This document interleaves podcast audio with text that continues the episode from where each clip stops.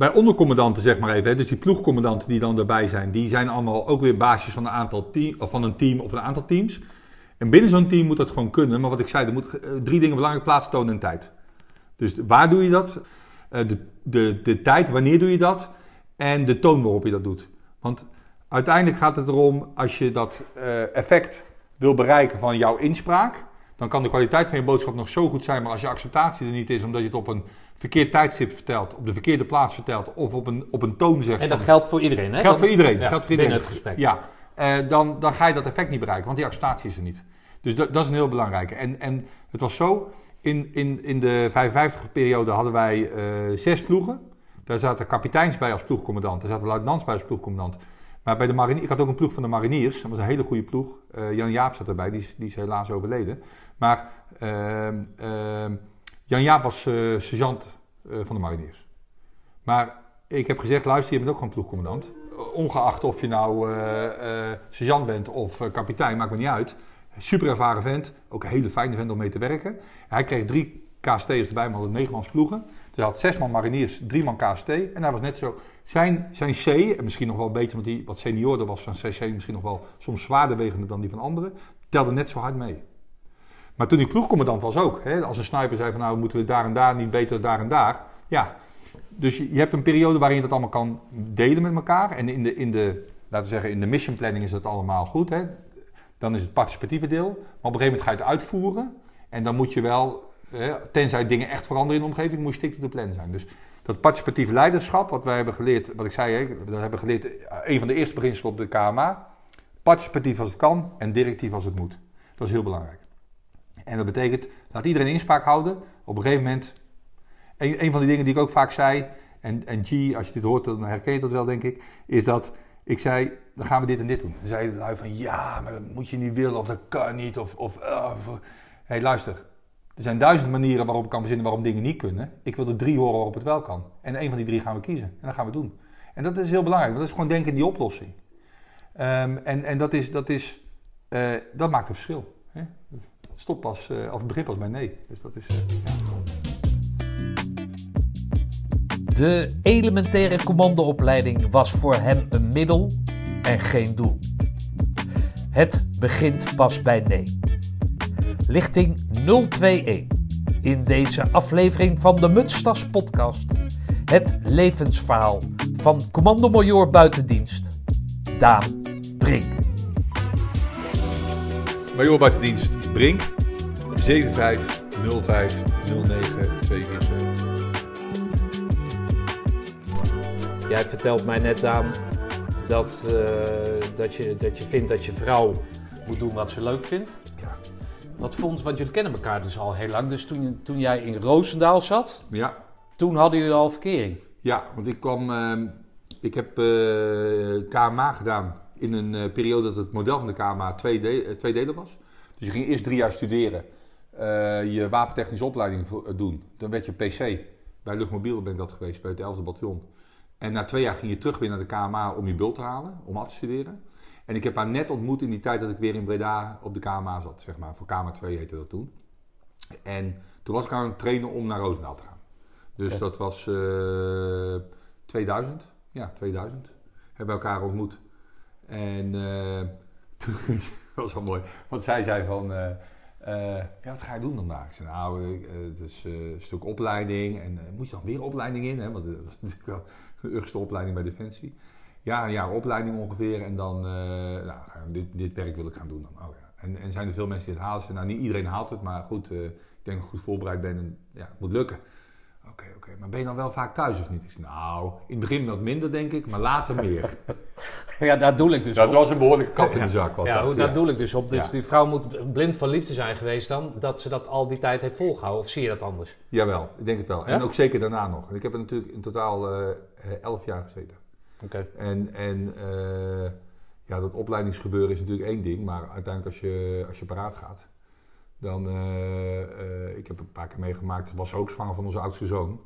Eh, Die was, was in september uitgerekend, in 2006 was dat. En toen moest er in, geëvacueerd worden in Libanon.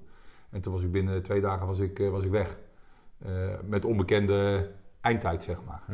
Ja, dat zijn natuurlijk allemaal wel dingen waar je echt flexibel van moet, moet zijn. Heb je het daar dan over? Of, of, of heeft zij dan zoiets van, nou hebben we het niet over blinde liefde, maar gewoon als relatie zijnde. Moet je dat dan altijd uitleggen? Of, of is er dan iets van een modus van, nou, als ik zeg dat ik wegga, dan hoef je daar verder niet over door te gaan? nee, want- ik, ik leg dat wel altijd uit. Kijk, ik had ook heel veel collega's die zeiden, ja, ik ben weer gevraagd. En ondertussen waren ze de eerste die hun hand opstaken. Eh, en, en dat, ja, dat is natuurlijk ook wel inherent aan het werk. Hè? Een, eh, een brandweerman wil uitdrukken als er brand is. En dat is bij, eh, bij militairen natuurlijk ook. Ehm, eh, dus ik, ik ben er ook altijd wel van geweest. Ehm, maar je ziet hoe ouder je wordt en hoe eh, ja, zeg dat, meer eh, gezinsleven je krijgt. Hè, eh, oudste kind geboren, jongste kind geboren. Pepijn is mijn jongste zoon. Die is 11 september geboren. En 13 september ging ik eigenlijk het opwerktraject in voor weer een lange uitzending van zeven maanden. opwerktraject en daarna bijna vijf maanden uitzending. Hoe oud is ze nu? Die is nu 14. Oké. Ja, maar die had ik de eerste jaar had ik die dus 11 weken gezien. Toen hij een jaar werd. En, en, en toen, dat was ongeveer wel een beetje de maximale rek, was toen wel bereikt in die periode. Dat was 2010, 2011. En toen hebben we ook gezegd van oké prima, ik maak deze functie af. Hè. Ik was toen combiescommandant in Roosendaal. En eh, daarna ga ik kijken hoe ik iets eh, kan vinden waarbij ik ook die uitdaging hou, maar ook meer thuis ben. Ja. Want je wordt een beetje passant in je eigen privéleven. En dat heb je niet in de gaten, want je bent continu in de dynamiek en, en, en uitzendingen en trainingen en nieuwe dingen. En we waren een nieuwe compie aan het opbouwen, de 103, en we deden met speciale missies. Nou, allemaal, allemaal gave dingen. Maar in die end, dat zei ze ook altijd, dat was wel een heel belangrijk punt, ze zegt geluk ligt in je eigen achtertuin. Ja. Hè, dus, dus in die end kun je schotters gaan bouwen in Afghanistan tot en met uh, lui oppakken in Irak, noem het maar op. Het geluk ligt in je eigen achtertuin. Ja. Dat Nou ja, ik, ik pas op maandag altijd op op mijn eh, kleinzoon. Mijn Mhm. eerste kleinzoon, die is nu eh, zes maanden of zo. Mooi. Maar elke week als ik daar ben, Ja. hè, dan is die veranderd Ja. in mijn ogen. Ja, Hè, de ouders zien dat natuurlijk niet, omdat ze gewoon eh, lang met die, met die gozer dan eh, doormaken. Maar hoe is dat dan als je in een jaar je eigen zoon dan maar elf weken ziet? Dan is hij inderdaad heel erg veranderd. ja, hè? ja Maar- super maar- veranderd. Maar, Wat, wat, wat, hoe, hoe speelt Nou, kijk, dat dan? nou, het grappige was, bij hem heeft dat heel weinig meegespeeld, want hij heeft er natuurlijk weinig van gemerkt. Mijn vrouw had wel twee kinderen en is fysiotherapeut met een eigen zaak. En eh, je man is weg eh, in een omgeving die ook niet eh, veilig is. Dus daar heb je ook wel zor- latente zorg van. Dus die heeft echt op een soort survival modus gestaan. Dat, ja, echt diep respect voor hoe ze dat heeft gedaan. Maar mijn oudste zoon, die was toen, die is uit 2006, die was toen vier. Ja, die, die, had, het wel, die had het wel zwaar. Die niet zozeer tijdens, maar wel toen terugkwam. Toen had hij wel echt... Nee, snap ik dat zij dat zwaar hebben. Maar hoe heb jij dat ervaren? Niet dat ik dat belangrijk vind, maar hoe doe je dat dan? Ik, wat, wat ik van kerels zoals jij, hè, Ja. om het maar het generaliserend weer te geven, hoor is... Als ik helemaal weg ben, weet je wat, dan ben ik Ja. weg. En dan, dan moet ik geconcentreerd zijn op Ja. het werk. En dan kan ik niet te veel afleiding hebben Maar van... dat, maar dat komt ook wel een stuk uit de opleiding, denk ik. Dat is compartimenteren. Compact, Compartimenteren. Hè? Dus Ja, dat wil dat zeggen, zo? nu, Ja. nu hier tijd voor maken, hier je, je vo- volle bak op focussen, ook je gevoel aan overlaten en dan dit, en dan dit, en dan dit. En niet... dat leer je daar in die opleiding. ik, nou, ik denk wel dat dat een van de dingen is die je leert. Ja. Ik, de- het grappige was, en dat is echt een reëel voorbeeld wat, eh, wat heeft gespeeld. Eh, in de ACO eh, moet je bijvoorbeeld heel snel eten altijd. Ik heb, een, ik heb echt een baal. Ik hou van eten. Hè. Dat was 30 kilo geleden dat ik in de ACO zat. Dus dat, ik hou van lekker eten. Ik herken hem niet hoor, En- op, en- eh, op het station. en en eh, eh, nee, maar ik, hou- ik, dus, dus snel eten heb ik een baal van. Maar goed, in deze show moet het gewoon. Dus, maar als je dan zit te eten, moet je van dat moment genieten. En ik had gewoon lichtingsgenoten. Oh, oh, zo meteen moeten we de hindersbaan weer over. En dan gaan we kako doen. En dan gaan we vanavond weer niet slapen. En die gingen alleen maar zorgen maken over wat er nog kwam. En ik dacht, ik ben nu mijn boterham met hagelslag aan het eten. En hier ga ik even lekker van genieten. Want dan pak je op dat moment je rust. En daarna ga je toch wel weer aan de bak. En dan weet je toch wat in de kloten gaat. Maar dat maakt niet uit, want op dat moment pak je even je rust. Maar heb je dat zelf geleerd of heb je dat gezien dat het daar, denk dat dat ge- daarmee werkt? Of Ja, dat ik denk dat dat van dus- elkaar opsteekt? Ik denk dat het dus, het heeft mij gevormd om zo om te gaan met dat soort onzekerheden.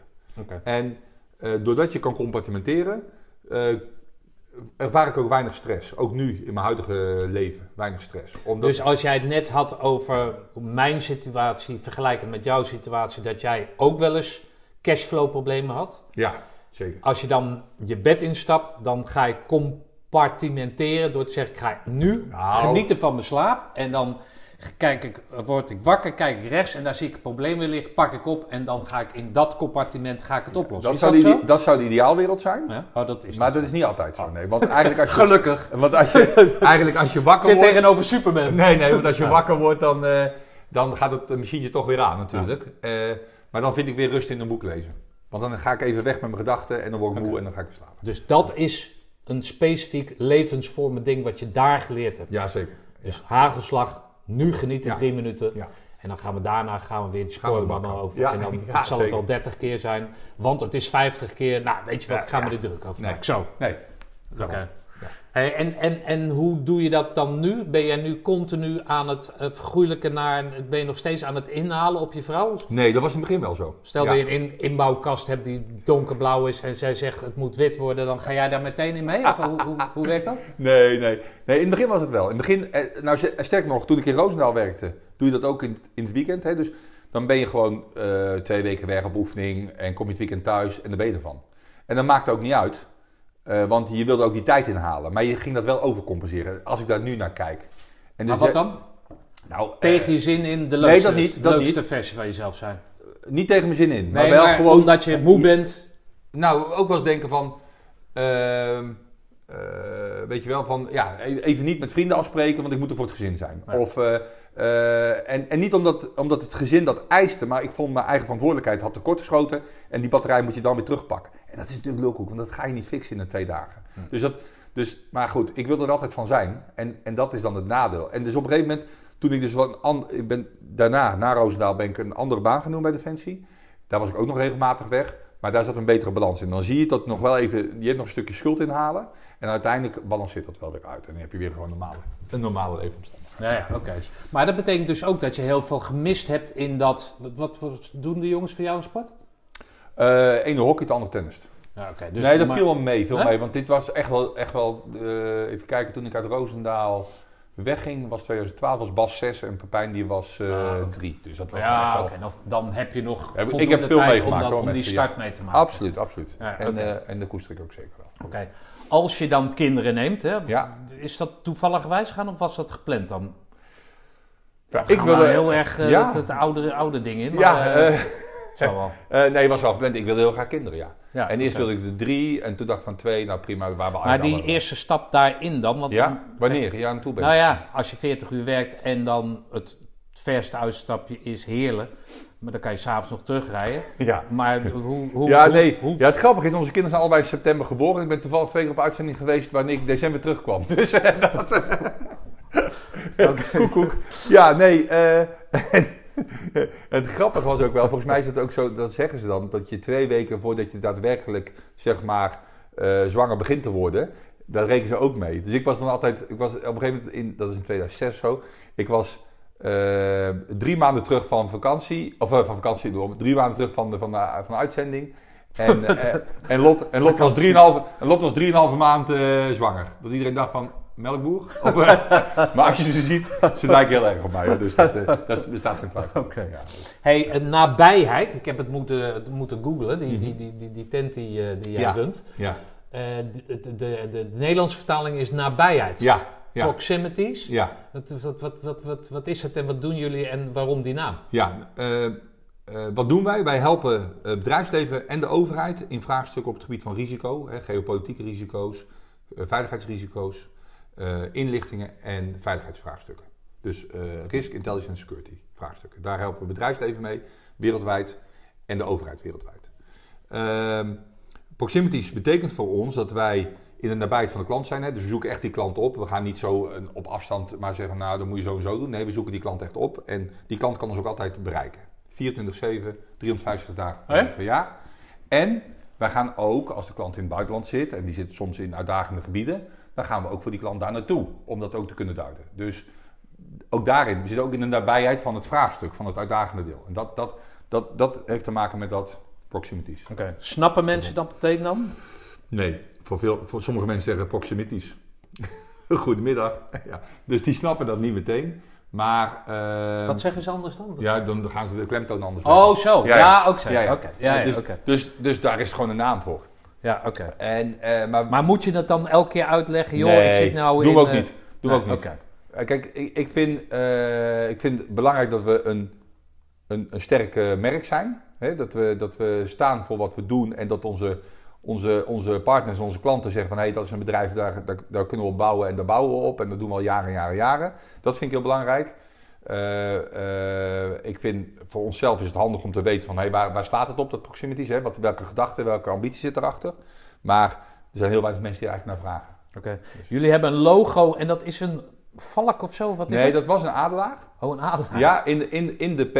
Maar we hebben nu, Ja. dit is het nieuwe logo, hè? Dus we Ja, hebben heb- rebranding gedaan. Oh nee, Dus, maar eh, jullie hebben toch wel... Ja, re- hij zit er nog een beetje in, hè? Hij Ja, zit er nog een beetje in. Ja, dus hij is wel dynamisch Een geworden. adelaar. Een Want adelaar, een valk is toch, toch eh, om je heen... Is dat meer geheimzinniger dan een adelaar? Wat Nou, het gaat niet zo om geheimzinnig, maar wat ik mooi vind is de, de, ehm, eh, zeg maar de, de, de beeldspraak die je hebt. Dat een vogel die hangt ergens boven, hè, die heeft het overzicht. Ja. Maar die heeft ook het hele scherpe oog om juist het detail te kunnen zien. En dat detail, zeg maar, op dat detail af te gaan om zijn doel te bereiken. Oké. En Bij, vogel, bij roofvogel is dat natuurlijk ETA, maar goed. eh, hè, maar het is zo, je hebt zowel het overzicht, het strategische deel, als dat je ook operationeel kan helpen. Dat Oké. is, dat is En waarom heb je dat dan, of jullie dat veranderd dan, die, die, die huisstijl? Omdat, ehm, ja, dat, is echt zo'n zo'n ondernemersdeel natuurlijk. Ja, nou. Eh, we zijn twee jaar geleden eens gaan kijken van oké, wat, wat, wat zijn we nou als bedrijf? Wat doen wij als dienstverlening? En is hetgeen wat wij daar nog doen, wordt dat nog is dat nog representatief met hetgeen wat wij zeggen op bijvoorbeeld een website of op onze uitingen? En ze zeiden nee, er is eigenlijk wel heel veel veranderd. Ten positieve, hè? Dus onze, onze range van diensten en ondersteuning en producten is eigenlijk veel breder geworden. Dus we moeten eens gaan kijken naar hoe we, kunnen we dat beter eh, naar voren brengen. En dan begin je met, oké, hoe moet nou bijvoorbeeld een uiting... Waarom hebben we een website? En een website bij ons is niet om, om klanten te genereren, maar is meer als validatie. Hè? Dus mensen zeggen, oh, proximities, ga eens kijken, wat is het voor een club? Dan gaan de website kijken en zeggen, oh, nou doen ze dat, oh, doen ze dat, doen ze dat. Dus een validatie van het bedrijf wat we zijn. Toen zeiden we, oké, als we dat hebben, dan mogen we ook wel iets... We zijn best een jong bedrijf. Eh, We bestaan nu eh, sinds 2016 in deze configuratie, zeg maar. Dus we zijn een jong bedrijf. We hebben ook jonge mensen, dus het mag ook wel wat dynamischer zijn. En zodoende ga je kijken naar, oké, heb je ehm, eh, in je uiting je, je lettertype, je kleuren, je steunkleuren, dan gaan mensen daar allemaal iets van vinden. En op een gegeven moment zeiden ze tegen mij, Daan, maar waar is Proximity Risk Consulting? Dat risk consulting moet eraf, moet Proximity is dan sterker. En dat logo, ik zei, nou, dat logo blijf je vanaf, want dat vond ik al heel sterk.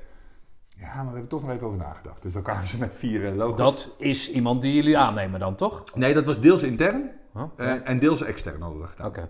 En eh, toen kwamen ze met die logo's aanzetten. En toen dacht ik wauw, die, die, die, die het uiteindelijk geworden is. Ja. Ja, die vond ik eigenlijk wel heel mooi uitzien. Omdat het nog steeds wel, die, hè, met dat snaveltje eigenlijk, Ja. je ziet, nog steeds wel dat, dat eagle eye heeft.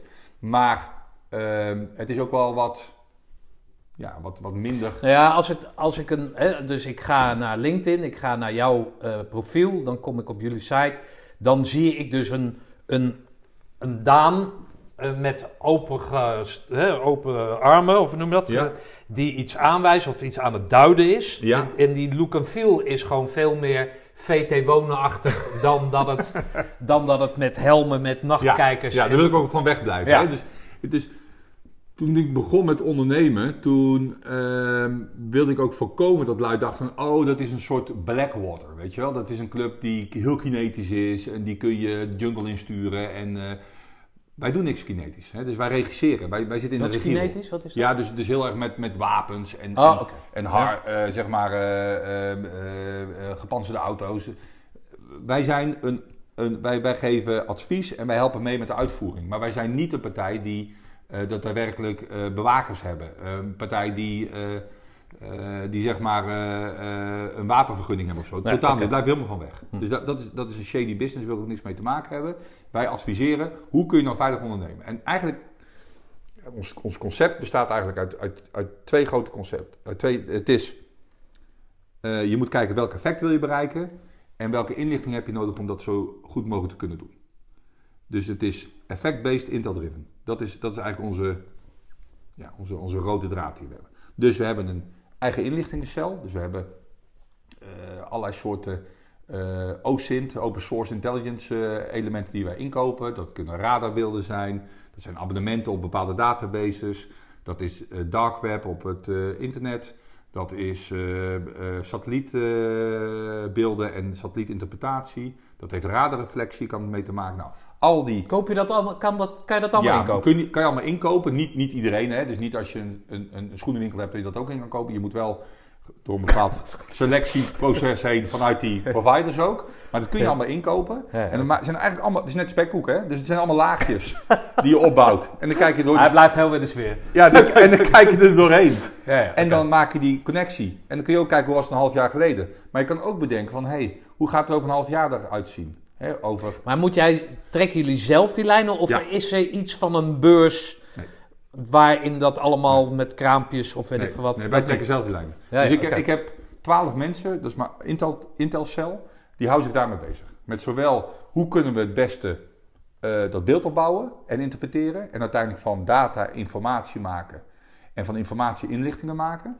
En dan heb ik ook een deel van adviesmensen. En het zijn mensen met eenzelfde profiel als mijzelf. Die bij bedrijven dan ook zeggen van oké. je hebt zeg maar, neem nou de Rode Zee, hè, wat nu speelt. Dan kan je zeggen, ja, de Houthis die vallen schepen aan, dat is het wat. Hè? Dus de Houthis vallen schepen aan, de Houthis worden gesteund door Iran, eh, zijn tegen Israël, maar eigenlijk tegen Saudi-Arabië. Israël en Saudi-Arabië willen bij elkaar komen. Nou, dat, dat hele geopolitieke spel heeft uiteindelijk een uiting dat die Houthis schepen aanvallen. Nou, dan zeg je, nou, dat is vervelend. Dat, maar dat is het wat. Maar wij kijken voor de klant naar het zo wat. Oftewel, wat is nou daarvoor belangrijk voor een klant die in de scheepvaart zit? Scheepsbouw of in de transport en logistiek. Dan vervolgens zeggen we, wat als? Wat als A, scenario A, er eh, intensiever wordt eh, aangevallen? Wat als B, er een eh internationale troepenmacht komt die een corridor gaat versteken? Wat nou C, als het explosief gaat toenemen in die en er komt een bepaalde vorm van conflict tussen Saudi-Arabië en Iran. En wat doet dat dan met die scheeproute? Dat, dan doen we dat dus. Dus dat is het what if. Dat is, en dan de laatste vraag die we eigenlijk beantwoorden voor hun, what now? Wat moeten we nu doen om te zorgen dat ongeacht welk scenario het ook wordt, wij onze continuïteit als bedrijf kunnen waarborgen. En dat is dan bijvoorbeeld een raider. Die daar Dat kan een reder zijn of een scheepsbouwer zijn. Of, Ja. eh, maar het kan ook een, eh, een logistiek bedrijf zijn die wil weten van wat is de... gaat. Ja, ja. Of een olie- en Ik gasbedrijf. heb eh, zoveel containers te liggen. Hoe lang duurt het voordat het bij de klant is? Ja, Of, bij mijn, Of eh, moeten we om gaan varen? En dat betekent zoveel extra peuten. En dat betekent zoveel extra dagen delay in delivery. Dus, dus nou, en, en wat het leuke is aan het werk dan, dan hebben we ook de oplossing ervoor. Dus wij regisseren dan ook de oplossing mee. En als je een klant dan, je hebt het risico in kaart gebracht, je weet wat het risico inhoudt, hè, het wat, so what, what if, what now. En dan kan de klant zeggen, oké, ik heb risico en daar kan ik drie dingen mee doen. Ik kan het accepteren, dat noemen ze risk appetite. Dat is een stukje eh, eh, acceptatie. En de ene bedrijf heeft veel risicoacceptatie, en een ander bedrijf zegt geen risicoacceptatie. Het ligt ook een beetje in de sector. We kunnen zeggen, we gaan het verleggen, oftewel verzekeren ervoor. Maar een andere vorm is mitigeren. Dus hoe kan ik Hoe? die mitigeren, risico mitigeren? Dus hoe kan ik dat risico zo klein mogelijk houden?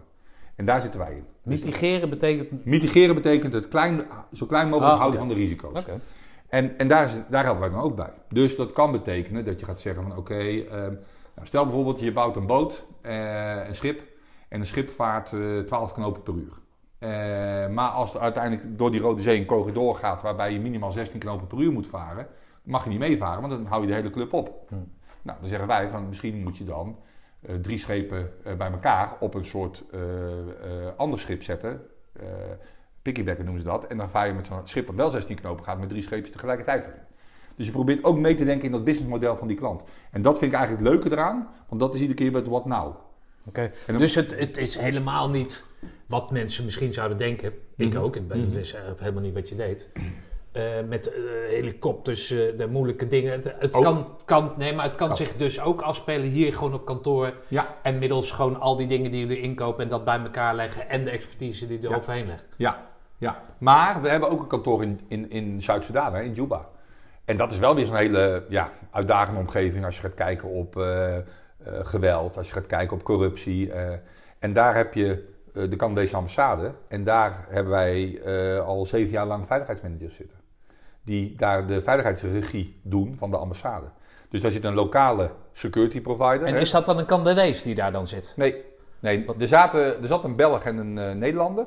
En recent, eh, die zijn allebei met pensioen gegaan. En nu zitten er twee Britten.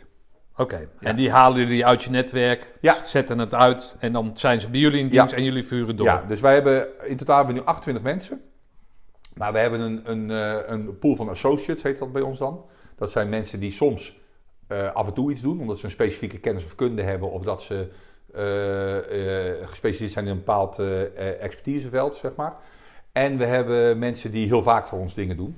Dus, dus die hele flex-skill range, zeg maar, die, die varieert van af en toe iets tot ja, zeer regelmatig iets doen. En dan helpt het dus als er een aantal mensen binnen jullie bedrijf diezelfde achtergrond hebben. Ja, en, en, en dat is leuk, vind ik, aan de, aan de samenstelling van ons bedrijf. Wij hebben dus eh, jonge en relatief jonge eh, academici, hè? dus mensen met eh, opleidingen als internationale betrekkingen, of international crisis management, of geschiedenis, of dat soort. Ik heb, ik heb nu een, een gepromoveerde historicus, een militair historicus, bij ons als analist werken. Dat is hartstikke leuk, want die heeft weer een hele andere kijk op de wereld dan iemand die international crisis management heeft gestudeerd.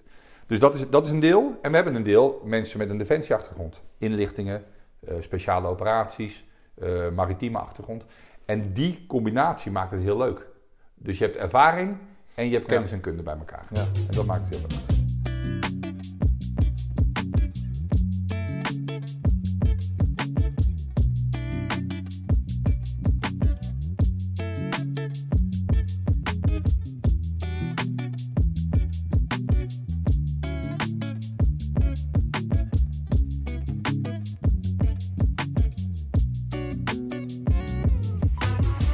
Vertel jij eens wat over Henk Heezakkers. Ja, Henk.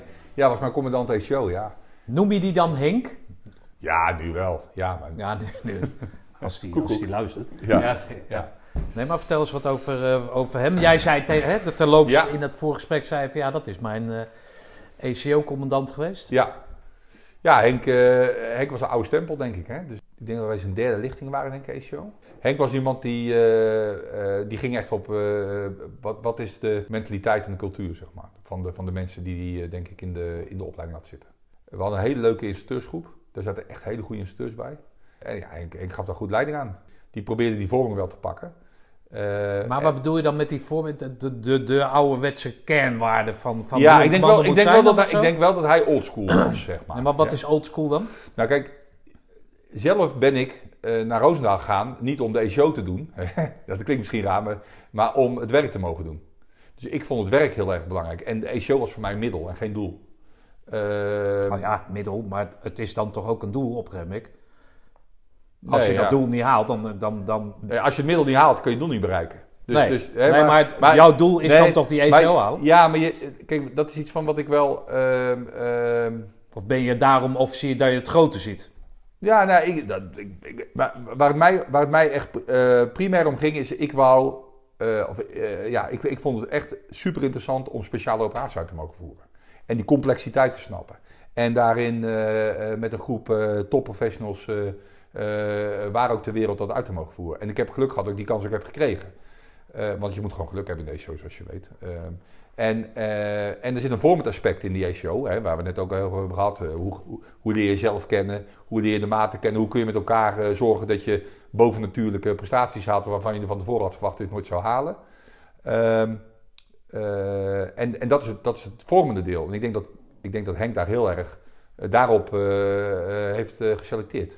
Ja, dus niet wat jij zegt, of denk dat jij zegt, dus niet op wat er daarna... Hij is net het tegenovergestelde van jou dan, qua doel. Hij, hij legt meer, zegt de basis, en die basis is gewoon... Maar zijn taakrol en verantwoordelijkheid toen ook. nee, hè? Dus- ja, tuurlijk, maar dat, Ja. dat heb jij dan van hem opgestoken, of Ja, dat is zeker, wat je bent zeker. tegengekomen. ja, Dus niet het high-end werk, nee, maar gewoon met je poot in de klei. Nee. eh, Kijk, in de eh, eindoefening, eindoefening, dat was wel mooi, was de eindoefening in Polen, in Drafsko, dat was echt een eind weg. En die eh, eindoefening eh, eh, voor de afmatting was dat, eh daar gingen we in de vier naar Polen toe. Nou, dat was volgens mij 23 uur rijden of zo. En we hadden op die vrijdag voor de eindoefening, we hadden eh cursistenavond gehad op donderdagavond. Vrijdag gingen we de isolatie in hè, om de, de, de actie voor te bereiden op de eindoefening.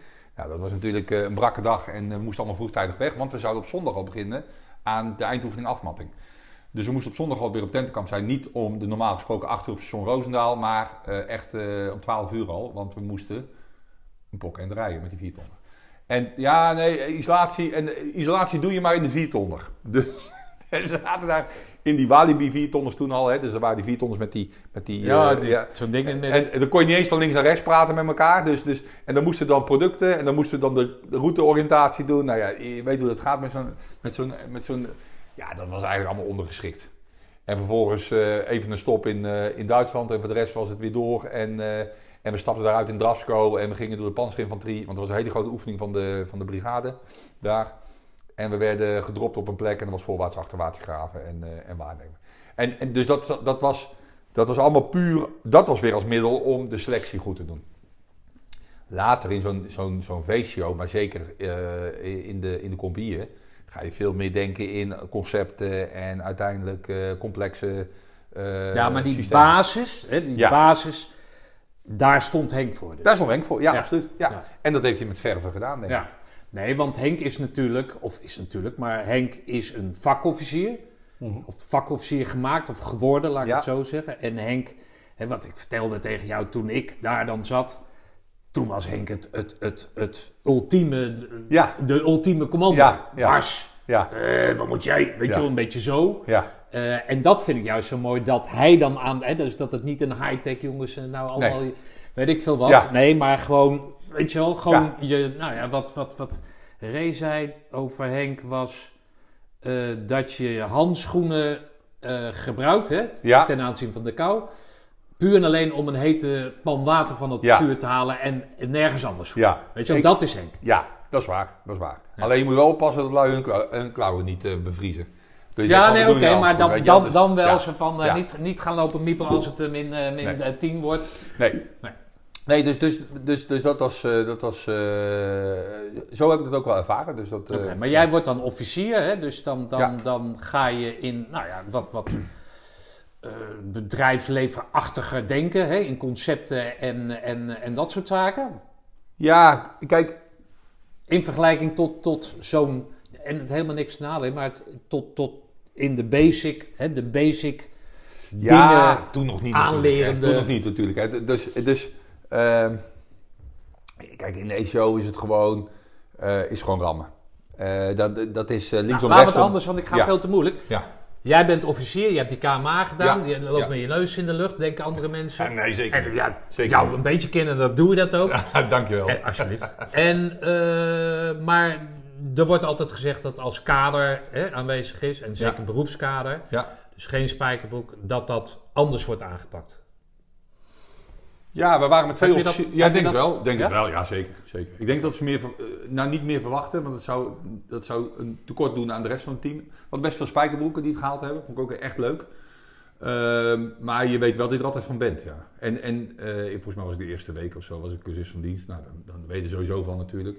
En ik zat samen met eh, Jelte Groen, zat ik in de. Eh, en op een gegeven moment viel Jelte, Jelte viel uit met een, met een blessure.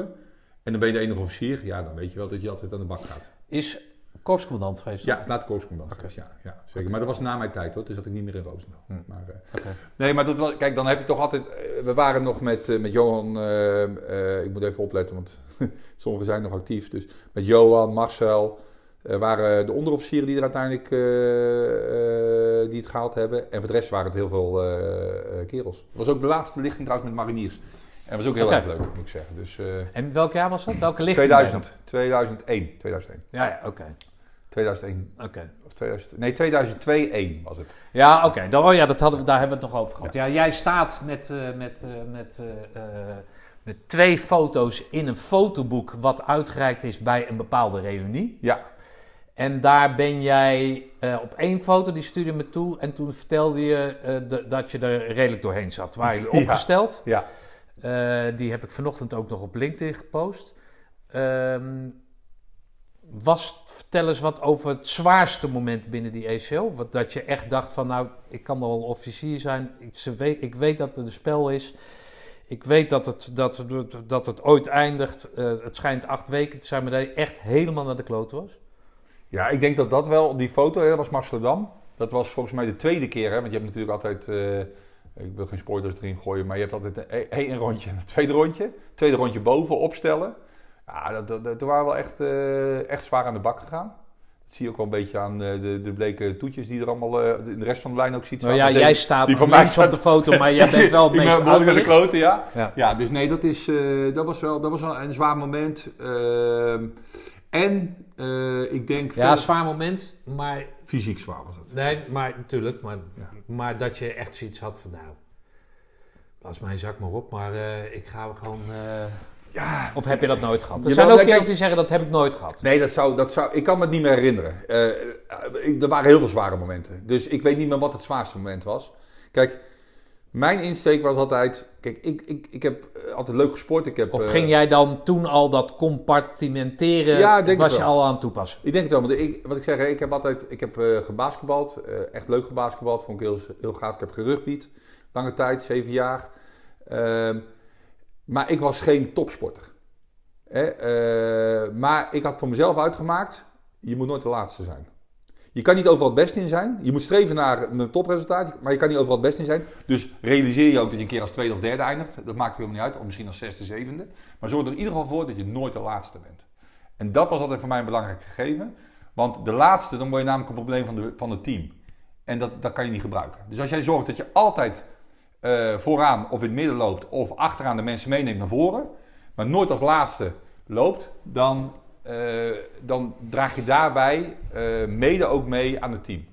Ja, maar als officier geldt die stelregel natuurlijk eigenlijk niet. Je moet eigenlijk in het midden lopen, hijgend, want dan kan je nog vertellen Ja, aan de anderen. maar je dan weet- heb ik overzicht over voor en achter. Ja, maar als jij als achterste bent als officier en ze moeten jou elke keer meenemen, Nee, daarom. dan moet jij Dus- je de dus vraag stellen dus- in de tweede week van, Ja. ben ik hier op Nee, mijn plek, dus je toch? moet nooit de laatste zijn. Maar, maar buiten dat, ik denk dat je als officier sowieso altijd wel een beetje extra geprikkeld wordt op allerlei andere vlakken.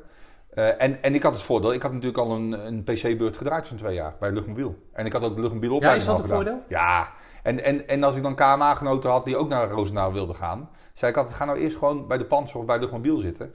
Want daar leer je leiding geven, dan hoef je daar al niet meer druk over te maken. Dan kan je de- hè, al die andere dingen waar je in de ECO druk over maakt, die, daar heb je meer tijd voor dan over leiding. Want dan weet je toch wat je in het snotje hebt. Want je hebt al hè, eh, een club van 30 man eh, naar voren moeten rammelen. Onder, Is dat de les die je geeft aan mensen die ambities hebben om naar Roosendaal te gaan? Ja. Of het nou leidinggevend is, Ja. of... Ga altijd eerst eh, eh, laten zien en, en ervaren wat je waard bent.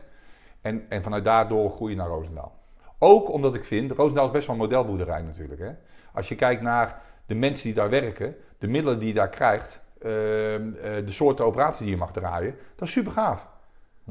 Maar je moet je ook realiseren dat, dat, dat, dat het, het tipje van de speer is van de, van de organisatie. De rest van de organisatie moet het misschien met veel minder oefenmiddelen doen. Met mensen die een andere achtergrond hebben, die fysiek misschien niet altijd zo sterk zijn, die minder gespecialiseerd zijn, maar die moeten ook een opdracht vervullen. En als jij in een gebied moet samenwerken met reguliere infanterie, dan moet je wel je empathisch vermogen hebben dat die pelotonscommandant, die sergeant of die corporaal die daar leiding geeft of met die mannen voorwaarts moet gaan, dat die net zo gemotiveerd en enthousiast zijn, maar niet het geluk hebben wat jij hebt om met een, een, een, een topteam te mogen opereren. En als je dat niet kan, dan kun je al heel gauw, ik heb dat wel gezien bij collega's die direct vanuit een officiers of een onderofficiersopleiding naar Roosendaal zijn gegaan, die denken dat dat de wereld is. En dan kan je heel gauw ontevreden zijn over dingen dat ik denk van ja, wacht even. Eh, eh, even naar de real world kijken. Even uit die bubbel van modelboerderij komen en even kijken hoe het echt... eh, Dus waar Roosendaal, of in ieder geval wat ik, nou ja, misschien is het maar daar eigen constatering, maar dat daar veel improvisatievermogen voor Zeker. nodig is hè, in Roosendaal. Ja. Zeg jij eigenlijk dat het improvisatievermogen door de middelen die je niet worden aangereikt, omdat daar gewoon minder geld ingestoken wordt op andere onderdelen, dat je juist daar leert improviseren wat jou helpt in Roosendaal om nog verder te kunnen improviseren? Ik denk het wel, ja. Als je, Ja, ja, en improviseren vind ik een... Improviseren is één deel. Creativiteit vind ik heel belangrijk. Nou ja, Hè, improviseren, crea- creativiteit. Ja, creativiteit. En dat is iets wat ik ook, ook nu nog steeds in mijn, in mijn werk gebruik. Hè. Als mensen vragen van... eh, wij, wij maken evacuatieplannen voor eh, bedrijven die in eh, gebieden zitten. We hebben ook mensen dit jaar uit Soudaan geëvacueerd. En we hebben dan een plan en dat staat voor 80%. Want je hebt 20% wat je niet kan plannen, want dat is onvoorzien altijd. Maar als je nou de situatie hebt dat je het moet gaan uitvoeren, dan kan je 100% van je aandacht op die 20% onvoorzien zetten. Want de rest is al een plan voor. Hm. En dat is die creativiteit die je daar helemaal op los kan laten. Want hebben we de rest heb je dan niet meer nodig. Herken je dan in, dat, in jullie bedrijf, ik ga het niet uitspreken, want ik zal vast de klemtoon anders leggen. Nee, maar als je dan naast die historicus Ja, mensen uit het werkveld hebt, Ja, merk je dan dat je dat dus niet hoeft uit te leggen? ook, natuurlijk. Ja? Ja, Nee, en maar, dat, dat is zijn wel, dat is wel leuk. nee, maar zijn dat de vragen die je dan stelt bij een, bij een vacature invullend? Nee, nee Of voel je dat meteen? dat voel je wel heeft? meteen. Ja? En ook in de gesprekken, ja. Ook de gesprekken. Maar stel jij daar vragen op? Nee, eh, nee. Nee, werkt Nee. niet zo. Ik heb Nee, geen kijk, idee. er zijn een aantal dingen. Ik heb een aantal basisprincipes als het gaat over mensen met wie ik graag wil samenwerken. A, eh, never be the smartest guy in the room. Ik, ik ben een simpele jongen wat dat betreft. En ik hoop dat ik heel veel slimme mensen om me heen kan hebben. die dingen veel beter kunnen dan ik dat kan. Want als ik hun in hun kracht kan zetten. dan worden we met z'n allen worden daar, gaan we veel, nog veel meer mooie dingen doen. Dus dat vind ik echt een hele belangrijke. Dat is één ding. Ten tweede is het zo dat bijvoorbeeld als het om oud-defensiemedewerkers gaat, die nog, nou nog in defensie zitten, maar aan het oriënteren zijn. En die zeggen dan van, eh, ja, ik ben aan het oriënteren en ik krijg één keer per maand, één keer per twee weken wel iemand die zegt van, ja, ik zou eens een keer met jou willen praten hoe jij dat nou hebt gedaan. Dan zeg ik bijvoorbeeld altijd, ik heb geen baan voor je. Want ik wil niet dat ze op een soort verkapt sollicitatiegesprek, ik wil open in dat gesprek ingaan. Dat is naar hun toe heel erg duidelijk, vind ik, naar hen toe. Maar anderzijds, ik wil ook dat goede mensen in de organisatie blijven zitten. Dus ik, ik, ik waak er altijd voor om te gaan pulken aan mensen die op een plek zitten in de organisatie. Want ik vind het belangrijk, Organisatie bedoel je Defensie. Ja. Ik vind het belangrijk dat we Defensie doet wat ze doen met hele goede mensen. En ik ga niet kijken van wie is daar dan de beste en die wil ik naar binnen halen. Dus dat vind ik ook een heel belangrijk concept. En, en is echt een, een basiswaarde die we hebben. Als mensen zeggen van ja, ik heb gewoon, hè, ik heb een hele mooie tijd gehad, maar ik ben toe aan een nieuwe, nieuw hoofdstuk. En, en het past ook binnen de persoonlijkheid die wij zoeken. Ja, dan is het een ander verhaal. En dan gaan we kijken hoe we dat kunnen matchen. Maar ik heb natuurlijk, ik wil ook gewoon in Roosendaal kunnen rondlopen op een nieuwjaarsborrel of op een officiersdiner. Dat ze niet denken, komt die lange nou iedereen weggeroven hier. Maar gewoon, hey, eh, weet je wel, leuk, leuk, leuk om elkaar weer te spreken. Hoe gaat daarmee? Eh, Ik wil dan gewoon, en ook in Den Haag, eh, bij de dienst waar ik heb gewerkt, vind ik dat ook. Ik wil niet. ehm, ik, wil, ik, ik vind het heel belangrijk dat die organisaties juist het werk doen met de goede mensen. Dat vind ik ook heel belangrijk. Als dan mensen bij mij komen en die zie ik op een bepaalde manier eh, denken, die hebben een bepaalde drive, die hebben een bepaalde manier van participatief leiding geven, empathisch gevoel hebben met, met, met, eh, met de omgeving. Ja, dat zijn wel e- elementen waarvan ik denk, hé, hey, jij kan bij ons heel goed helpen. Omdat je, je kan je verplaatsen in de vraag van de klant. Je kan in een team samenwerken, je kan leiding geven aan een team. En dat, on- wij noemen dat onthoeken, ontgroenen. Hè? Dus van een militair zeg maar iemand maken die advies kan geven. Ja, daar gaat gewoon wel tijd in zitten. Maar dat, dat, dat heb je ook wel bij ons. Eh, maar, eh, dus, dus je merkt dat wel in, in, dat, eh, eh, in de mensen die bij ons werken. Ja. Jij, jij zegt dat, dat hè, over defensie dat de beste mensen daar moeten blijven, ongeacht het onderdeel. Ehm, ik zie op jouw persoonlijke ding, hè, op, op, op, op je site, dat, dat je dan wel iets bij Special Forces hebt gedaan, maar niet helemaal uitgeduid waar je bent geweest of wat dan ook. En aan de andere kant zeg je, als je bij mij op kantoor komt, of bij ons op kantoor komt, dan is het wel een soort museum tussen haakjes. Nou, ja. Hè? nou, je ziet wel wat dingetjes. Ja. Ja. ja. Maar hoe belangrijk vind, je- vind, vind je daarin? Of moet dat dan zeg maar uit de expertise blijken? Uit, Als dat, eenmaal, dat. dat, mensen denken, godverdomme, ik heb het klein, maar dat het zo goed was. Ja, maar wij, nou, kijk, Nou ja, goed, hè, dat, laat ik zo zeggen, dat is aan de klant natuurlijk, maar... We hebben echt gave dingen. We doen echt gave dingen. En, en, en dat is ook eigenlijk altijd wel wat ik in. Kijk, we zijn een commercieel bedrijf. Buiten kijf. Dus dat betekent, je moet gewoon een goede bedrijfsvoering hebben. En onderaan de streep moeten we een, een goede marge draaien. En waarom? Daarin kunnen we investeren. We kunnen investeren in nieuwe mensen, in, in nieuwe, hè, nieuwe sensoren waar ik het over heb gehad. In, in nieuwe subbedrijven misschien. Hè, want we hebben ook nog een, een eh, digitaal eh, bedrijf erbij. Ehm, maar, en, en ik wil mijn mensen gewoon mooi salarissen betalen. Want daar hebben ze recht op, want ze doen mooi werk en ze doen het goed. En dat, dus dat is de reden waarom je als commercieel bedrijf die randvoorwaarden doet. Maar de essentie is, wij kunnen dragen aan de veiligheid van het bedrijfsleven en de overheid. En daarin mooie dingen doen. En we doen echt gave dingen. Dus om maar een voorbeeld aan te geven. Afgelopen april had, was de burgeroorlog in, in Soudaan was, ont, eh, ontbrand. En toen uiteindelijk hebben wij na een week hebben we 22 mensen kunnen evacueren daar. En Wat voor mensen zijn dat dan? Nederlanders? Nee, nee, het is van een Nederlands bedrijf. Er waren buitenlanders, er waren eh, Zuid-Afrikanen, er zat een Mozambicaan bij, een Congolees erbij.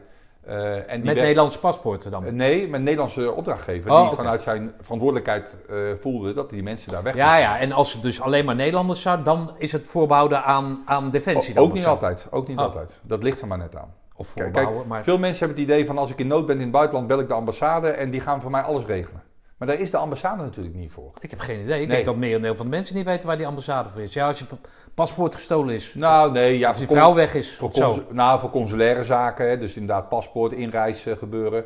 Eh, maar ook voor, eh, en voor visa natuurlijk, maar ook voor eh, economische ondersteuning of mensenrechtenondersteuning. Hè, dus de, de beleidsvelden van, de, van buitenlandse zaken. Ja, maar, niet- ik als particulier, ik ga nooit op vakantie. Nee, Hè, ja. Maar ik kan niet op vakantie, ik heb Ja. geen paspoort. Maar 99% komt daar natuurlijk ergens, nou, niet in Soudaan zal het zo Nee. 1, 2, 3 zijn, maar die komt natuurlijk gewoon in een buitenland Ja, om op vakantie te gaan. Ja. En voor de rest, ja, Ja. economisch zal wel, maar snap je? ja. Dus daarom snap ik ook dat mensen dat niet Maar, weten. maar mensen die, kijk, we zitten nu heel veel in eh, Ethiopië. Hè. Daar hebben we echt veel Nederlandse ondernemers zitten. Grote multinationals zitten er ook. Vanuit Nederlandse eh, origine of door Nederlandse gerund of wat dan ook. En wij helpen hen op dit moment om de weerbaarheid van hun bedrijven groter te maken. En die, die continuïteit van hun business te waarborgen. En, en ehm, dat betekent als het fout gaat, dat we ook een verantwoording hebben om die mensen eruit te halen. En ehm, dat hebben we nu denk ik, ik denk ook dat ik voor Defensie een drie keer, vier keer heb gedaan. Ik denk dat ik het zes keer nu heb gedaan eh, vanuit het commerciële bedrijf, zeg maar, ons commerciële bedrijf. Ja, oké. En, Dus Defensie zegt, belt dan op, hey Daan, of weet ik veel wat, Nee. een van je collega's. Nee, ik- kijk, ik heb. Een, een, een, bijvoorbeeld een bedrijf gaat ergens ondernemen waarvan we zeggen, nou, dat, dat, dat is hoog volatiel, hè, noemen we dat dan. Dat, dat is, het is stabiel onveilig of instabiel onveilig. Hoe noem je dat? Hoog? Volatiel. ja, dat, dat is Volatiel? volatiel. Dus het kan heel erg, eh, heel erg makkelijk omslaan van, Is dat foleren dan? Waar komt ja, dat van, vandaan van, dan? van vloeibaar. Van, van, Oh, van, van, van, je, kan, je kan er geen grip op krijgen, zeg maar. ja, ja, oké. En, ehm, dus een bedrijf gaat naar een bepaald land toe en zegt, Die zeggen van, Ja. nou, eh, we gaan ondernemen in, eh, in, eh, in, in land X. En we weten dat het daar misschien minder veilig is. Maar aan de afgrond groeien de mooiste bloemen, zeggen ze dan. Hè. Ze hebben hoge risicoacceptatie. Dus wij gaan daar toch ondernemen. Want omdat wij daar ondernemen, hebben we een hele goede marktpositie. Nou, dat kan niet zijn. Nou, we willen onze mensen goed voorbereiden. Dus dan trainen we de mensen die daar naartoe gaan. Hè, op travel safety en op eh, situation awareness. Oftewel, hoe ga je op reis, hoe gedraag Dat je is daar en- echt on the job. Eh, Op opleidend een hei, op, ja. in een bos. Dat doen we iedere week doen we dat bij een aantal klanten. Iedere week een groep van 12 man. Hoe bereid ik mijn reis voor? Hoe gedraag ik me tijdens de reis? Wat doe ik in geval van calamiteit? Oké. Ehm, dan zeggen wij, oké, als je nou die omgeving in de gaten wil houden, want je moet kunnen reageren. Kijk, als je niks weet en opeens gaat het fout, dan kun je alleen maar reageren. Het nadeel is, heb je niks voorbereid, moet je alles improviseren. Daar kun je heel goed in zijn, maar de kans dat het slaagt, hè, wederom, is klein. Wij zeggen, als je dan in zo'n land gaat eh, ondernemen, laten we dan eens gaan kijken van wat speelt er nu? Wat speelt er op politieke vlak? Wat speelt er op het economische vlak? Op het sociaal-culturele vlak? Wat speelt er op het veiligheidsvlak? Al die dingen hebben invloed op jouw bedrijf daar. Wat wil je beschermen? Je wil beschermen je mensen, je wil je, je, je, je middelen beschermen, je assets, je informatie en je reputatie. Nou, die twee omgevingen die hebben invloed op elkaar. Die monitoren wij. Dus wij gaan continu kijken van, hey, we zitten bijvoorbeeld nu eh, een land in de gaten houdt, Pakistan. Dus kijken continu, hey, wat is de politieke verandering die daar gebeurt? Eh, wat is de economische verandering? Want economische en politieke veranderingen hebben uiteindelijk weer neerslag op de veiligheidssituatie. Sociaal-cultureel ook. Etniciteiten die met elkaar vechten. Eh, Taliban in, in Pakistan of niet. De, de invloed van defensie binnen de Pakistanse maatschappij. Dat soort zaken. Kunnen allemaal invloed hebben op je bedrijf daar. En als je weet hoe dat loopt, dan kun je daar een kleurtje aan geven. Van nou, dat is veilig groen, dat is minder veilig geel, dat is zorgelijk eh, oranje, of is gevaarlijk is rood, of is extreem zwart. Nou, zo geven we dat helemaal weer in dashboards. En vervolgens geven wij dus rapportages uit aan die, aan die opdrachtgevers. Van ze zeggen iedere week, iedere maand, ieder half jaar, afhankelijk van hoe. Heb je een soort nieuwsbrief? Ja, nou, wel iets. Nou ja, maar goed. Ja, Ja. dus wij, wij, wij maken daar eh, voor hun toegespitst de wat, zo wat, wat if, wat nou vraag voor. En dan krijgen ze op een soort dashboard, in, in, of een rapport, of ze kunnen inloggen ergens. Of ze krijgen Maar dat zijn, dat zijn ook potentiële klanten waar je het naartoe Nee. stuurt. Niet? Nee, dit is puur in opdracht van. Oh, Dus- echt in opdracht? Ja, in opdracht van. Dus wij houden daar zo- zo'n zo'n maatschappij al heel lang in de gaten en zo'n regio. Ja. En Maar dan sorry dat ik onderbreek, maar, maar is dan... Jullie hebben dan zeg maar de dashboard ingekleurd en dan, Ja. dan heb jij in je portfolio heb je overzichten, sfeerbeelden van al die moeilijke landen. Ja, dus, Dus maar iemand vragen gestuurd, hè? Dus Hè? ik ga- allemaal vragen gestuurd, hè? Dus als je mij Dus vraagt... niet, niet dat ze van, eh, noem maar... land- Myanmar.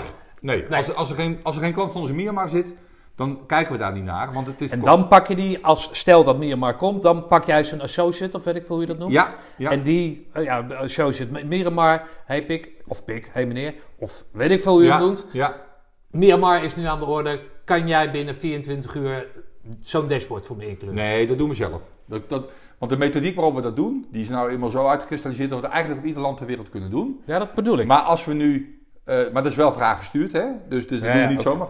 Maar op het moment dat ze zeggen, ja, maar we hebben daar een fabriek staan. En we weten niet of die fabriek wel eh, veilig genoeg is voor onze mensen. En, eh, dan stuur je iemand daar naartoe. ja, ja, oké. En, en die Met gaat expertise kijken. van dat ja. gebied. En dan maken we een plan. Maar dan dus- zeg je dus ook, sorry, maar dan zeg je dus ook wel eens nee.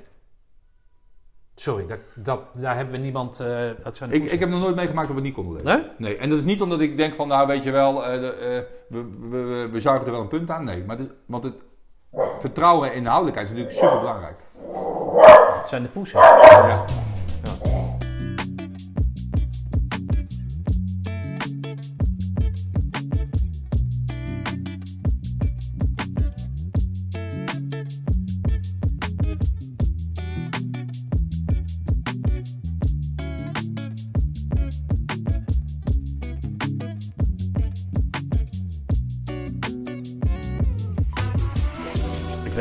Precies waar we Ja, ik gebleven wel. waren, maar oh, jij wel.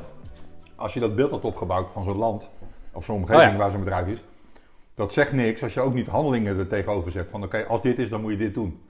En dat maken we dan ook. Dus dat betekent als een land veilig is, dan.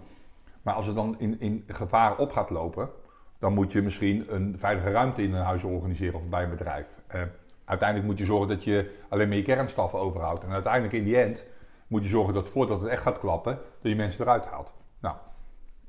Wat hebben wij nou in, in, in, in bijvoorbeeld in Soudaan gedaan? We zaten sinds 2019, hielden wij Soudaan al in de gaten op die, op die factoren. En uiteindelijk zagen we dat het ging verslechteren. Alleen wij dachten, dat was net allemaal in het einde van de Ramadan. Nou, die spanningen die gaan pas na de Ramadan klappen. Nou ja, dat hadden we mis, want dat klapte dus al een week van tevoren. En uiteindelijk, onze klant eh zaterdags gebeld. Hey, we moeten bij elkaar komen, het crisisteam er bij elkaar. En samen met de klant gekeken hoe gaat het zich ontwikkelen. En welke handelingen kunnen we daar nou tegenover zetten. Agent Bobby die eh, ontdekt weer wat. Ik word gek. Oké, maar jij, bl- jij blijft zeggen dat je dus nog nooit nee hebt gezegd. We hebben wel nee gezegd, omdat we iets niet ethisch vonden. Of omdat we dachten van, hmm, wacht even, hier heb ik geen goed gevoel bij. Mensen wat Ah. anders vragen. Want je hebt, je hebt eh, en dat is ook iets wat ik van, van Defensie heb geleerd en ook in Roosendaal heb moeten leren. Je kan een juridisch mandaat hebben om iets te mogen doen. En je hebt een ethisch kader waarin je het wil doen. Als je ethisch kader groter is als je juridisch eh, mandaat, ja, dan heb je best wel een uitdaging. Want dan doe je eigenlijk oneigenlijke dingen terwijl je denkt, ik kan het wel maken. Nou, dat heb ik gelukkig niet gehad. Maar wij hebben best wel een groot mandaat als bureau. Alleen, dat wil niet zeggen dat je ook overal dat maar wil inzetten ten verveuren van Hm. een klant die daarvoor wil betalen of niet. Dus, dus je moet ook, vind ik altijd nog wel jezelf in de spiegel aan kunnen kijken van, wil ik dat nou wel? Jullie opdrachtgevers, speel- speelt geld daarbij een rol of niet? Zeker, zeker, want we hebben ook gewoon bedrijven die gewoon echt in die bottom line zitten. En die helemaal geen rekening hebben gehouden dat als ze in uh, Oekie Boekie gaan eh, ondernemen, dat het gevaarlijk is. En opeens moeten ze iets regelen. En dan denken ze, ja, wacht even, dat kost een hoop geld, terwijl het allemaal best wel meevalt. Maar ja, als je er geen rekening mee houdt en niet in je business case hebt meegenomen, dan is alles. Dus wij noemen dat ook security by design. Als je nou ergens naartoe gaat, of je gaat je ergens instorten in een bepaalde sector, ga dan meekalculeren, holistisch, ook je risico's die je hebt op je mensen, op je assets, op je informatieveiligheid en op je reputatie. Maak je daar dan ook reclame voor? Bij, bij, en, en op wat voor platformen dan? Nou, het is niet echt reclame. Kijk, wij, wij komen eigenlijk nooit via de voordeur binnen. Altijd via, via de zijdeur. Hè? Dus uh, mensen hebben een acuut probleem en die gaan we helpen. Of mensen hebben iets wat, wat er speelt en waar ze denken van... hé, hey, maar als dit, gaat, als dit fout gaat, hoe gaan we dat nou aanpakken? Of hé, hey, we willen daar, gaan, daar naartoe gaan, geografisch of in die sector. Hoe moeten we daarmee omgaan? En zodoende komen we met hen in contact en kijken we naar de problemen die ze hebben. En dan gaan we kijken of we daar een oplossing voor kunnen, Ja, kunnen dus het is vooral mond op mond. Veel mond op mond. En heel af en toe ook wel uh, mensen die out of the blue bij ons komen. Ja. Ja. Nee, want ik zat vanochtend of vannacht. Ik, zal ik nou jullie website erbij zetten? Omdat ik dus dat OO 007 mm -hmm. ding had. Mm -hmm. Dan denk ik, ja, aan de andere kant, ja, ik kan jou om toestemming vragen. Maar ja, je hebt niet zomaar een website natuurlijk. Nee, daarom. Dus de website is ook een vorm van uiting. Ja. Maar eigenlijk meer dus een validatie voor ons. Hè? Dus wat voor een club. Zij, kijk, Wij doen dingen voor uh, bedrijfsleven en dingen voor de overheid. Wat wij voor het bedrijfsleven doen, staat helemaal op de website. En wat we voor de overheid doen, dat staat deels op de website en deels zijn we daar heel discreet in, omdat uh, ik dat ook wel netjes vind naar de overheid toe. Uh, maar het, het, wat wij doen voor commerciële bedrijven staat gewoon op de website bij ons. Ja, en daar is ook, hoeveel helemaal niet geheimzinnig over te doen. Okay. Wij maken een beeld en daar doen we handelingsperspectief aan. Okay. Jij hebt KMA gedaan, daarna ben je naar Schaarsberg gegaan? Ja, met Elderbataillon. Ja. Wat, wat is het verschil in, in uh, opleidingsdruk, uh, het, verschil tussen een rode beret en een groene beret? Nou, je moet voor allebei goed aan de bak. Dus dat is, uh, dat is niet, geen sinecure ook, je, je luchtmobiele beret halen. Ehm, ja, wat is het verschil? Ik denk wel dat in Roosendaal door de intensiteit en de duur, dat je nog een nauwere selectie krijgt van het soort mensen wat je eruit krijgt uit de opleiding. Hè? Dus de, echt in de ACO-selectie, zeg maar. Maar als je kijkt naar de doelstelling van luchtmobiel, dat is natuurlijk niet special forces, maar dat is soft enabling of gewoon luchtmobiele infanterie, niet gewoon, maar luchtmobiele infanterie. Daar heb je ook een diverse palet aan mensen voor nodig. Dus als je dat heel erg nauw gaat zetten, ja, dan ga je je clubnoot vullen uh, op, het, op het profiel wat, wat je nodig hebt. Dus, dus het wordt anders geselecteerd, denk ik. Ja. Minder intensief, maar je moet nog steeds goed aan de bak. Uh, maar het grappige was wel, ik kwam van de KMA af in augustus 98. Uh, en toen uh, ging ik eigenlijk bijna twee maanden later op uitzending. Dus ik had mijn beret nog niet eens gehaald. En toen ging ik op een VN-uitzending. Je zat wel bij Luchtmobiel? Ja, dus ik ging naar het Elder toe, Els Charlie. En ik kwam daar in een nieuwe compie. En het was geen nieuwe compie, het was voor mij een nieuwe compie. En ik kreeg meteen een peloton. Ik had een, geweldige, ik had een geweldige OPC uh, op volgens pelotonscommandant. Uh, Chanteen was dat. En die heeft me heel veel geleerd. Dat was ook al mooi. De eerste week als jonge, jonge, jonge vrucht. Geef me zijn voornaam. Bart. Oké, Bart. Bart is, Bart is dienst door Bart van Gompel. Oh. Dus ik kan ook zacht naar ah, Bart van Gompel. Ah, ik hoop dat hij het hoort, maar het is echt, uh, heb ik heel veel aan gehad. De eerste weken rende ik natuurlijk gewoon mijn eigen, eigen staart achterna. Je wil alles aanpakken, alles doen. Je ziet dingen, pap, pap, pap, pap, heel druk. En toen zei hij, ga zitten, zei hij. En toen pakte hij een bak koffie en toen zei hij... Hij zegt, uh, kijken voor de luisteren. Hij zegt, ademt het? Wat, sorry? Ademt het? Ja, ja, ja. Toen zei ik, nee. Hij zei, dan is het voor mij. Alles wat niet ademt is voor mij, alles wat wel ademt is voor jou. En wat bedoelde je daarmee dan? Nou, personeelzaken zijn jouw zaken, logistieke zaken zijn mijn zaken. Ja, oh zo. Heel simpel. Ja. Toen zei hij, hij zegt, ik zie je hartstikke druk bezig en dat is leuk om te zien, je enthousiasme en dat. Hij zegt, maar, hij zegt, we hebben hier 30 mensen rondlopen in je peloton. Jij kan achter 30 man aanlopen, of we kunnen gaan zorgen dat zij zeggen: hé, hey, waar is de luitenant? En de 30 man gaan afvragen: waar is de luitenant, wat wil de luitenant? In plaats van dat de luitenant achter je aan gaat lopen: hé, hey, je moet dit doen, je moet dat doen, je moet zus doen, moet zo doen. En dat waren twee basisprincipes eigenlijk, die mij heel erg hebben geholpen in, dat, in, dat eerste, eerste, in die eerste functie. Toen gingen we eigenlijk 2,5 of 3 maanden later gingen we op uitzending. Dat was naar Cyprus toe voor de UN. Ook passioneel, helemaal niet spannend. Ik zat in een uh, Mobile Force Reserve. Ik, kreeg in ik zat in een Engels bataljon met mijn peloton. Ik kreeg Engelsen erbij, ik kreeg Argentijnen erbij, ik kreeg uh, Hongaren erbij. Uh, Jullie moesten bunkers bouwen en dat soort dingen? Nee, nee, nee. Oh. Wij, wij, wij zaten daar in de lijn en daar waren zeg maar uh, de Turken of de Grieken extra druk op elkaar gaven. Daar gingen wij als, als, als reserve-eenheid gingen wij steunen in de lijn. Oké. Okay. dat was leuk, want dan kon je door het hele eiland kon je steunen. Dus wij reden ook over het hele eiland heen. En wat de mensen die tijdelijk gedetacheerd daar waren, duidelijk daar gedetacheerd waren, oost en west en dat soort zaken. En, ehm, en toen kwamen we terug na een half jaar, dat was een zes maanden uitzending. En toen moest hij dus nog de vakel in. Maar die gasten, omdat je een blauwe beret uh, droeg, in de peloton wist natuurlijk helemaal niet of ik wel of geen beret had meer. Want dat waren ze al lang vergeten. Dus de eerste appel in Schaarsbergen na de uitzending, sta ik met, een, met toen nog een bruine beret voor de club. Zegt iedereen, weet je, van Amsterdam, eh, laat moet je nou je beret halen, jongen. Weet je wel, ga maar eens een beetje sporten dan. Weet je wel, en dan krijg je dat. Dus dat, nou, toen ben ik daarna de na een jaar dus de vakel ingegaan. Toen heb ik nog een jaar uh, daar gedraaid. en toen moest ik terug naar de KMA. Maar toen had ik wel het idee van, dit vind ik, vind ik echt leuk om te doen. Ik vind het leuk om met die kerels te werken. Ik vind het leuk om in een grote verband te werken. Maar ik wilde toch meer naar die speciale operaties. Want daar heb je die creativiteit nodig. Daar heb je dat, dat, dat, dat, dat denken van, hé, hey, uh, het begint pas bij nee. Weet je wel, dat, dat is ook altijd nog wat later in mijn leven. Maar ik had een bril.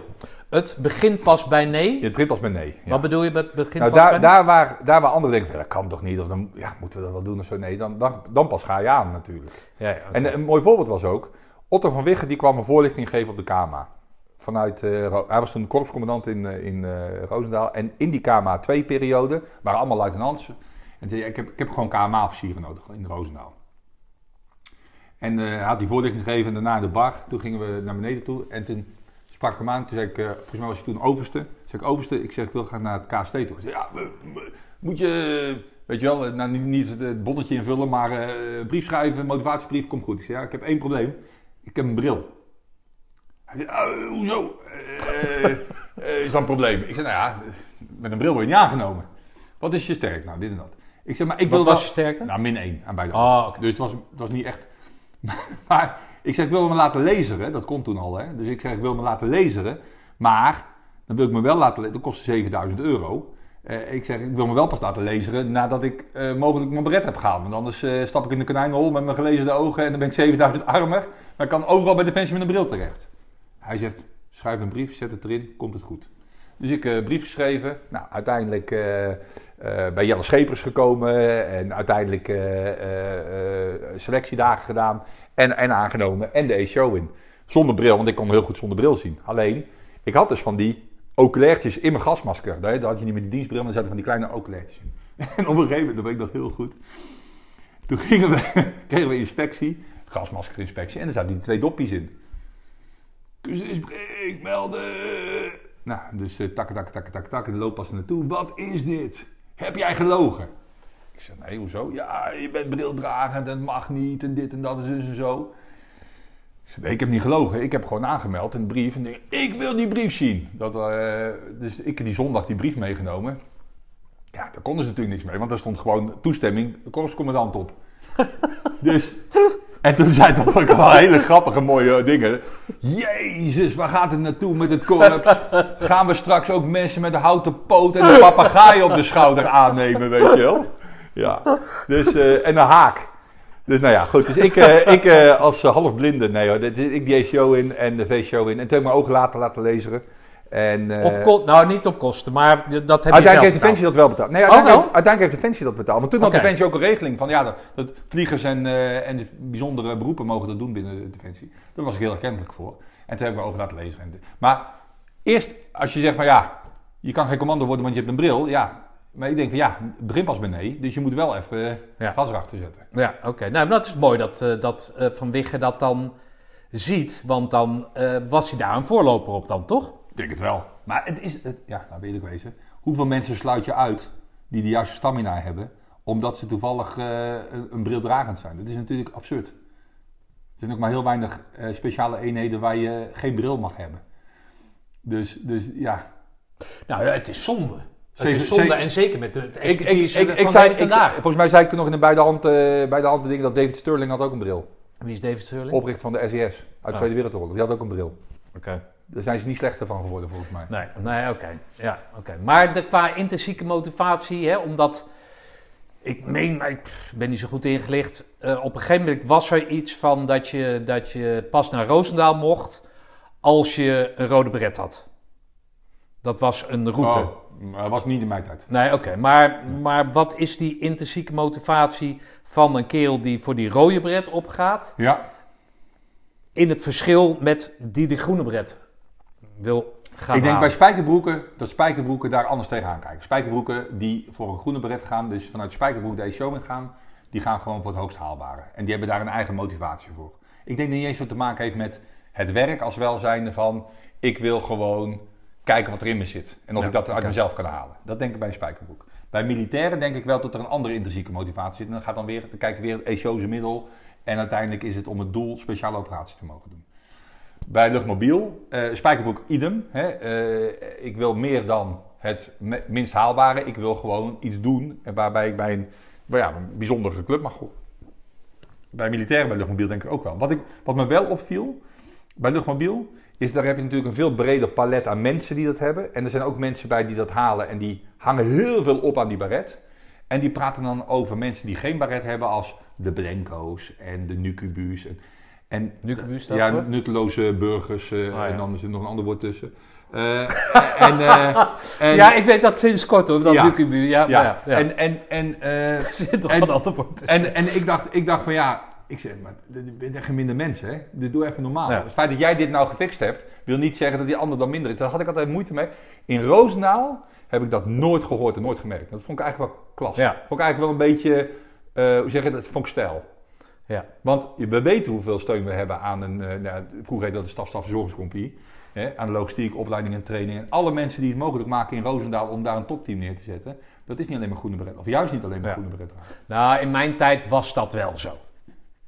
Ja, Ja, maar dat was natuurlijk gewoon 14 maanden en daarna was je af van de ellende. Dus, maar dat, wat, dat, en, en dat vind ik inderdaad het, het mooie. Het mooie is, ik heb laatst een, een post gemaakt over, en daar kwamen ontzettend veel reacties op. Dat iemand zei van, ehm, eh, nou ja, wat je al eerder benoemde, hè, je moet geluk hebben om die ECO te Ja. halen. En dat diegene eh, bewondering had voor iedereen ja die die aan, uitdaging aan. helemaal mee eens. Ja. Ik, heb, ik heb ook best veel jaargenoten gehad van de KMA. En toen kwam ik net uit de ECO en zei, ja Daan, eh, geweldig dat je het gedaan hebt. En, eh, eh, kijk, want op de KMA heb je ook een week gevechtscursus. Hè? Dan ga je, of twee weken, dan ga je ook in Roosendaal eh, eh, leiding geven onder zware omstandigheden. Oftewel, gewoon aan de bak. En, en eh, hoe heet het, eh, dan, heel veel mensen kijken dan al tegenop. En dan had ik dat gedaan en dan heb je zo'n feest van jaren genoten. Van ook. Ik zei, ja, als ik jonger was geweest, had ik het ook wel gedaan. Of als ik dit, als ik dat. En daar had ik altijd wel een beetje moeite mee. Want dan dacht ik bij mezelf, ja, als, je had het gewoon moeten doen. Of je moet het niet zeggen. Maar iedereen die het probeert, en zeker van beroeps eh, Zeker. militairen. Hè, kijk, Ja. een spijkerbroek die het helaas niet haalt, dat is jammer. Die gaat een hele andere mooie functie binnen Defensie of binnen de, de ochtend. Maar als je als eh, kaderlid eh, een ECO ingaat en je weet een grote kans dat je het misschien niet haalt, dan eh, weet je ook dat je daar later misschien een keer door mensen die, ja, ik, nou, ik zou zeggen, waarvan ik zeg ze hebben totaal het recht niet toe, maar je kan erop aangesproken worden. Maar het feit dat je dat ondanks dat toch doet, van Ja. hey, ik heb vertrouwen in dat ik het kan en daarom ga ik het doen. Ja, tuurlijk heb je daar respect voor, absoluut. En Ja. ik heb hele goede mensen gezien eh, in mijn ECO, voor mijn ECO en na mij in de ECO, die het helaas niet gehaald hebben. Maar ik dacht wel, dacht van jezus, jammer, want daar had Roosendaal echt een hele goede eh, collega aan gehad. Ja. En dat hebben ze ook wel gehad omdat ze in andere onderdelen van Defensie gingen werken hoor. Dus, maar jammer dat ze niet in Roosendaal hebben kunnen werken. Dat- Ja. Dus, ja, de diversiteit zou wat meer benadrukt moeten worden. Dat, dat, dat, nou niet zo, we, maar dat de organisatie juist behoefte heeft aan, aan diversiteit. En dan niet diversiteit of kleur of eh, Nee. weet ik veel wat, maar gewoon dat je dus andere dingen kan. Ja. Dat niet iedereen hetzelfde kan. nee, Dat is wat, waar jij dan zegt van nou, luchtmobiel heeft dat nodig. Maar bij het KST natuurlijk ook. steeds meer, want het wordt ook steeds groter en ook steeds eh, gespecialiseerder en com- ja, nou, complexer. ook niet, niet alleen complex, want dat klinkt altijd alsof je alleen maar aan complexiteit denkt, maar ook steeds breder. En, en, maar wat ik, wat ik heel mooi vind aan die selectie, en dat, dat, dat zei dat vroeger, toen zat ik ook nog, het was een beetje onze sales pitch in, in het Roosendaalse, zeg maar, zei ze, vroegen ze wel eens, ja, wat, maakt, wat maakt een operator nou zo bijzonder hè, van, van het KCT? En toen zei ik altijd van, ja, ze kunnen eh, in een bepaalde eh, eh, manier opereren, waarin ze in een hele korte tijd kunnen, zeer snel kunnen escaleren. En dan maximaal gepast geweld toe kunnen passen. Maar zodra het gevaar geweken is, ook weer heel snel kunnen deescaleren en weer in een normale omgangsstatus kunnen. Ze blijven niet hoog in een, in een adrenaline zitten. Het is niet eh, erop en erover en maar blijven rammelen. Nee, ook weer heel snel kunnen deescaleren naar een normaal niveau. En dat heb je nodig om in sommige omgevingen te kunnen werken. Hm. En, en dat vond ik altijd wel heel bijzonder aan de merendeel van de collega's met wie ik heb gewerkt in, in Roosendaal. Dat ze dat heel goed konden. Oké. Hey, luister eens. Als jij eh, dan eh, terug was hè, van, eh, van, van missie, Ja. dan vertelde je dus dat je aan het overcompenseren bent hè, naar huis, naar thuis. Ja, dat, dat- ja. dat was niet, niet echt een doel, maar je, achteraf gezien denk ik dat wel, ja. Oké, maar op wat voor manier deed je dat dan? Eh, nou, wat ik zeg, hè, dus, dus echt eh, proberen eh, alleen maar leuke dingen te doen. Proberen eh, ehm, eh, heel veel te zijn voor dingen die in huis moeten gebeuren. tot en met simpele boodschappen, om het zo maar te zeggen. En, en daardoor, kijk, als mensen heb je af en toe zelf ook wel even je rust nodig. Maar dat een beetje naar achteren schuiven, want ja, uiteindelijk denk je van ja, ga je thuis zitten, ga je de hele week in bed liggen, bij wijze van spreken. Niet dat ik zo'n Ja. type ben, maar dat, weet je wel, dus, dus dat, dat Maar deed hoeveel dan. moeite kostte dat jou? Wat, wat, wat was die impact die, daar, die je meebracht uit die gebieden naar het zo normaal mogelijk functioneren binnen die burgermaatschappij Veel- dan? Ja, veel Tussen die uitzendingen? Ja, dat heb ik, heb ik eigenlijk nooit gehad. Nee? En ehm, Nou, ik, heb jou, ik zie jou nu, hè, Ja. dat- wat je zelf dan zegt, 30 kilo te zwaar. en ik, jij hebt mij toen een foto gestuurd waarin je als een soort Robinson eh, Crusoe met een baard en een beetje zo'n wilde blik van kom maar. ja, Dat, wat, wat, hoe, weer hield zich dat? Weer houdt zich, nou, weer hield ja zich dat? eh, komt hij weer, hè? Luikje open, luikje dicht. En dat vond ik wel interessant ook bij, dat heb ik weer geleerd in een andere deel van de opleiding. In de, in de, je had op een gegeven moment, ik weet niet of ze dat nu nog steeds hebben, had je de CT-opleiding. Dat was Ja. zeg maar gijzelingen oplossen. Contra-terreur is dat? Contra-terreuropleiding, ja. Gijzelingen oplossen. Die opleiding heb ik gedaan. Eh, en er zitten hele leuke aspecten in, ook veel minder leuke aspecten. Hè? Dat vechten met die eh, mannen, die free fighters. En eh, in het zwembad geboeid met bril op. Dat zijn echt wel zijn de, een van de weinige minder mooie dagen die ik heb gehad binnen het Roosendaalse. Maar wat ik daar wel merkte, dat vond ik ook, ook leuk om te merken, is dat je bij een deur kon staan. Je kon heel rustig nadering naar een doel doen. Je kon bij de deur staan. En dan was het 3, 2, 1. En dan was het eh, naar binnen stappen. En dan heel snel ehm, de danspasjes doen, om het zo maar even te zeggen. Eh, toegepast geweld toepassen. ehm actie-intelligentie moeten tonen. En dan vervolgens naar buiten stappen. Locatie veilig en dan weer. Oké. Jij hebt, hè, voor de luisteraar, jij hebt je handen nu Ja. alsof je iets in, hè, Ja, in dingen. Ja, dus luik, luikje open, luikje dicht. Ja, Dat vond, dus dat, vond is wat wij zien, wij Ja. als burgerij zien Ja. in de Netflix-films. Instap, dat. Ja, zoiets. Ja, ja, ja, Ja, ja, oké. ja. Nee, maar om, het- En- om en- even beelden En, dat, en dat, dat vond ik ook weer heel erg leuk. Weet je wel? Om, om gewoon dat te merken, hoe je dat met een team kan doen. En dat je een soort eh, rollend... Het is een soort cho- choreografie die je bijna doet in een gebouw... of in een trein of in een vliegtuig. En aan, uit. Oké. Aan, uit. Ja, maar ik hoor dus van mensen die ik dan interview, die dan uit zo'n gebied komen, dat als ze dan in die burgermaatschappij zitten, hè, Ja. dus ook daar, dat ze zich verwonderen over dat er bijvoorbeeld een heel gangpad is met, nou noem maar wat, gingerbier. Ja, Hè, Ja. 30 soorten, nou, Ja. hoeveel soorten kan je hebben? Of Kellogg's, weet je een hele, heel pad in Amerika met allemaal Kellogg's. En maar dat ze ook continu aanstaan van, kut, wat, met de auto, eh, dat heb jij niet gehad. nee, nee, nee. En ik heb... eh, ja, ik, heb altijd, ik ben een aantal keer op uitzending geweest, best wel vaak. Maar ik heb altijd, altijd, kijk altijd heel positief op terug. En terwijl niet alles leuk was. En ook niet alles even, nou, ook echt wel spannende momenten mee heb gemaakt. Ehm, maar toch altijd eh, goed terugkijken op eh, wat we hebben kunnen doen.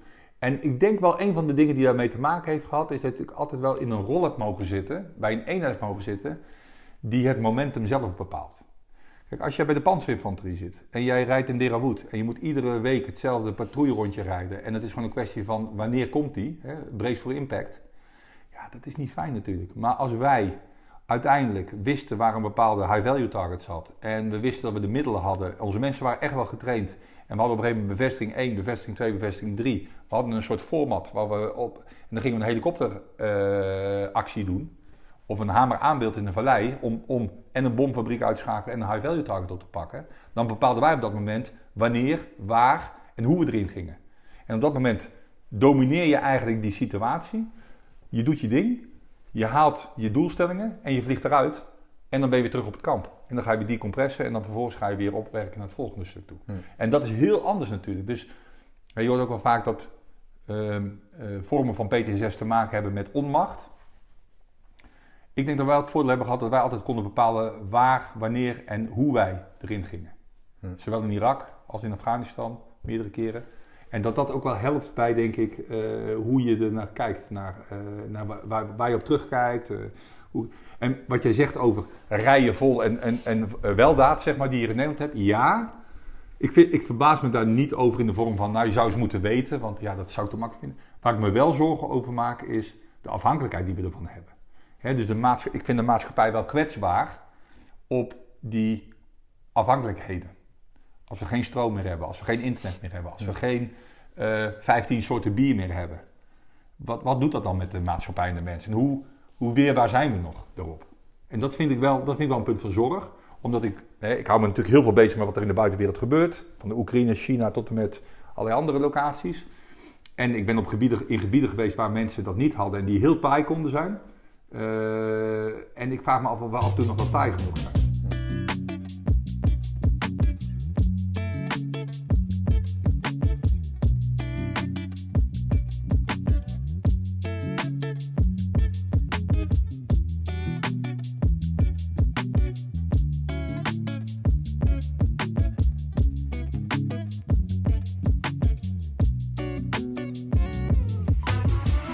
Waarom zitten jouw kinderen dan op hockey en tennis en niet op voetbal?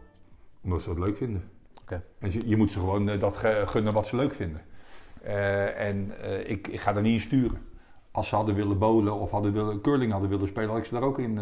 Ja, nee, maar ik bedoel meer, je, je woont zeg maar in een, een, een weldadige omgeving, laat ik het zo zeggen. Daar heb je hard voor gewerkt, maar hè, er zit een bepaalde sfeer in. Ja, Je, je, je ver- verbaast of je maakt je zorgen over dat. Hoe Ja. breng je dat over op jouw jongens?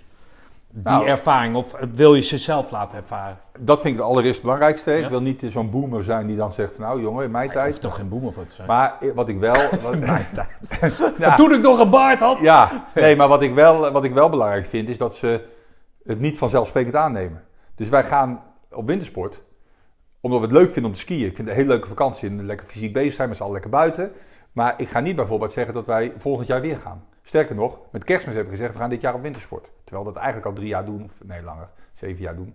Maar ik heb met kerstmis pas gezegd, want ik vind, ga nooit van de vanzelfsprekendheid uit dat het altijd maar geregeld wordt en dat het allemaal maar kan.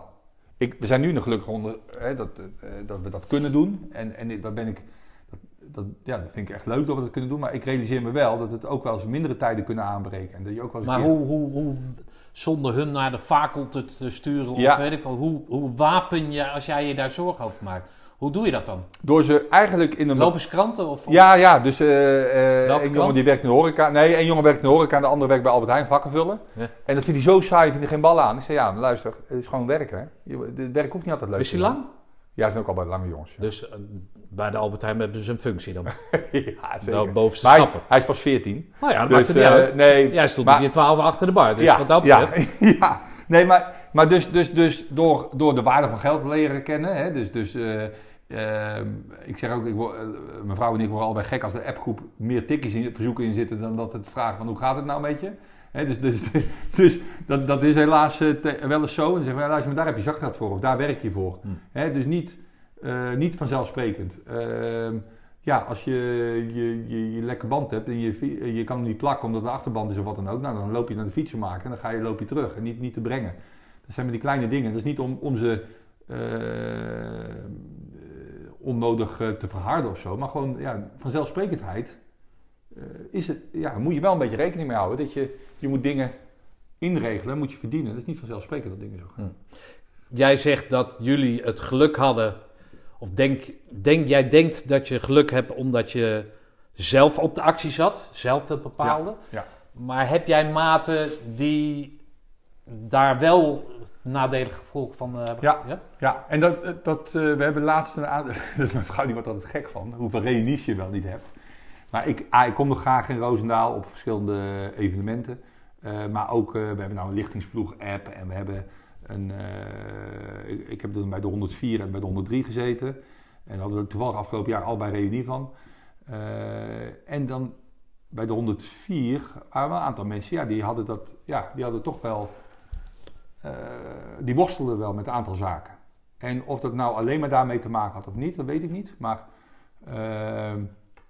ik, eh, ik schrok er wel van. En we hadden ook op een gegeven moment een, eh, een name, eh, name roll, zeg maar. roll call, hoe dat? Een appel van mensen die overleden waren. En er waren er veel. Veel in de periode dat ik bij de 104 heb gezeten en daarna. En daar schrok ik. Dat was niet alleen maar dienstongevallen dingen. maar ook mensen die... die ja, zoals Kevin eerder uit het leven zijn gestapt. Ik, ik heb Kevin in mijn ploeg gehad. Ik heb Kevin in mijn compie gehad, eh, later ook nog. Er waren ook mensen die, zoals Björn, die omgekomen is met een para-ongeval. Maar ook mensen door kanker of door andere dingen, eh, eh, ongevallen om het leven zijn gekomen. Ja, dus dat, dat, daar verbaasde ik me wel over, zeg maar. Maar dat zijn dingen die je overkomen, toch? Die, die hebben niet de hand aan zichzelf geslagen. Nee, ja, eh, één collega helaas. Nee, oké, maar, Ja. maar ja, kanker, ja, dat, dat. Nee, Ja. overkomt je ook wel. Maar, maar Maar ik bedoel meer de mensen die, die je eronder ziet lijden. Ja, die, die zijn er wel, ja. En dat is, dat is wel eh, apart, omdat je dan bijvoorbeeld een bijeenkomst hebt en dan zegt van ja, ik kom niet. In plaats van ik kom wel. Terwijl ze denken, als je wel komt, dan kun je erover praten. Maar meestal is er een soort terughoudendheid vanuit hen, want ze hebben geen zin om erover te praten. Of dan krijgen ze misschien te horen dat die heeft dit, die doet nu dit. En die zijn zogenaamd dan allemaal zogenaamd succesvol, wat natuurlijk ook allemaal een relatief begrip is. En dan vinden ze dat ze zelf niet succesvol zijn. zo. Dat vind ik ik eigenlijk zo zonde, want daar gaat het helemaal niet om het leven. Het gaat erom dat je gezamenlijke achtergrond hebt. En dat mensen geïnteresseerd zijn met hoe gaat het nou met je. En hoe zou je dat kunnen verbeteren dan? Of hoe zou je ervoor ja, dus kunnen dat- zorgen met z'n allen dat die, dat Weet die ik niet. wel komen? Weet ik niet. Ik ben geen, ik ben geen psycholoog, Nee, maar, maar, goed, maar van de koude door, kan het toch? ik denk gewoon door uit te spreken dat een bijeenkomst met elkaar, met de maten, niet gaat over wat je nu doet en wie je nu denkt te zijn, of wat je pretendeert te zijn, of wat anderen vinden dat je bent. Maar dat het gaat over waar, waar komen we met elkaar vandaan en wat hebben we met elkaar gedaan. En ik heb, ik heb dat een paar keer meegemaakt, ehm, ook echt in, in operaties. We hebben één keer een operatie gehad in Afghanistan in, eh, in 2010 met 55. En hadden we helemaal voorbereid. Dat was een van mijn, ik vond het een van de mooiste momenten als, als militair. Vond ik echt, vond ik echt, eh, echt bijzonder. We hadden een operatie voorbereid. Dat was een internationale operatie met Amerikanen, Canade eh, Australiërs en onszelf. En wij waren in de lead in die hele operatie. Er was een grondelement bij, er was een heli-element bij. Ehm, ik ging met het heli-element mee als commandant ter plaatse. En op een gegeven moment stonden we op de... Op de er was een, een ID-incident geweest waardoor er eh, twee Afghaanse SOF-militairen omgekomen waren en twee gewond. En de Amerikanen ook gewond was geraakt. Dat was bij het grondelement.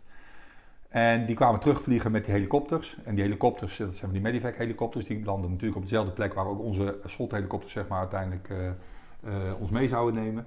En die zie je uitgedragen worden. En ik krijg tegelijkertijd via een van mijn radiomensen, de Victor, Victor 1, krijg ik te horen van... eh, we zien gewoon aan dronebeelden dat er veel meer weerstand is dan verwacht. Maar eh, wat, wat wil je dat we doen, Daan? En ik was combiescommandant, ik was ja, eh, chef, dus de buck stops with me. En toen zei ik, oké, ik moest met de ops praten. Daar zat Bart, mijn, mijn plaatsvervanger zat daarin. Ik zei, Bart, wat denk jij? Kunnen, ik was nog op TK, hè? Dus, maar toch even via de radio kunnen. Ja, Bart zegt, volgens mij moet het kunnen. Ik zei, oké, prima. Ik ga het nu aan de commandant vragen. Dus ik heb alle ploegcommandanten bij me geroepen. Dat waren er toen, volgens mij in die operatie waren dat er vijf of zo. Vijf of zes. En ik heb één voor één gevraagd van, oké jongens, kom er even bij. Deze situatie, pap, pap, pap. Er is veel meer weerstand. We hebben hiervoor getraind. We weten wat we kunnen verwachten en we weten wat ons doel is. De vraag die ik alleen heb, zijn we er klaar voor of niet? Als je niet klaar voor bent, moet je het me ook eerlijk zeggen. Toen heb ik echt zo één voor één gevraagd, ben er klaar voor? En iedereen zei, en er waren echt jonge gasten, en ik was toen, ik denk dat was 2010, dus was ik, ik was 35. En die gasten met wie ik werkte, die zaten tussen de 25 en de, en de, en de, ja, tussen de 25 en 30 in. Verantwoordelijkheid van hier tot Tokio natuurlijk om dat te doen. En zei ja, we gaan ervoor. Gewoon, hey, allemaal zeiden ze, ja, we doen het gewoon.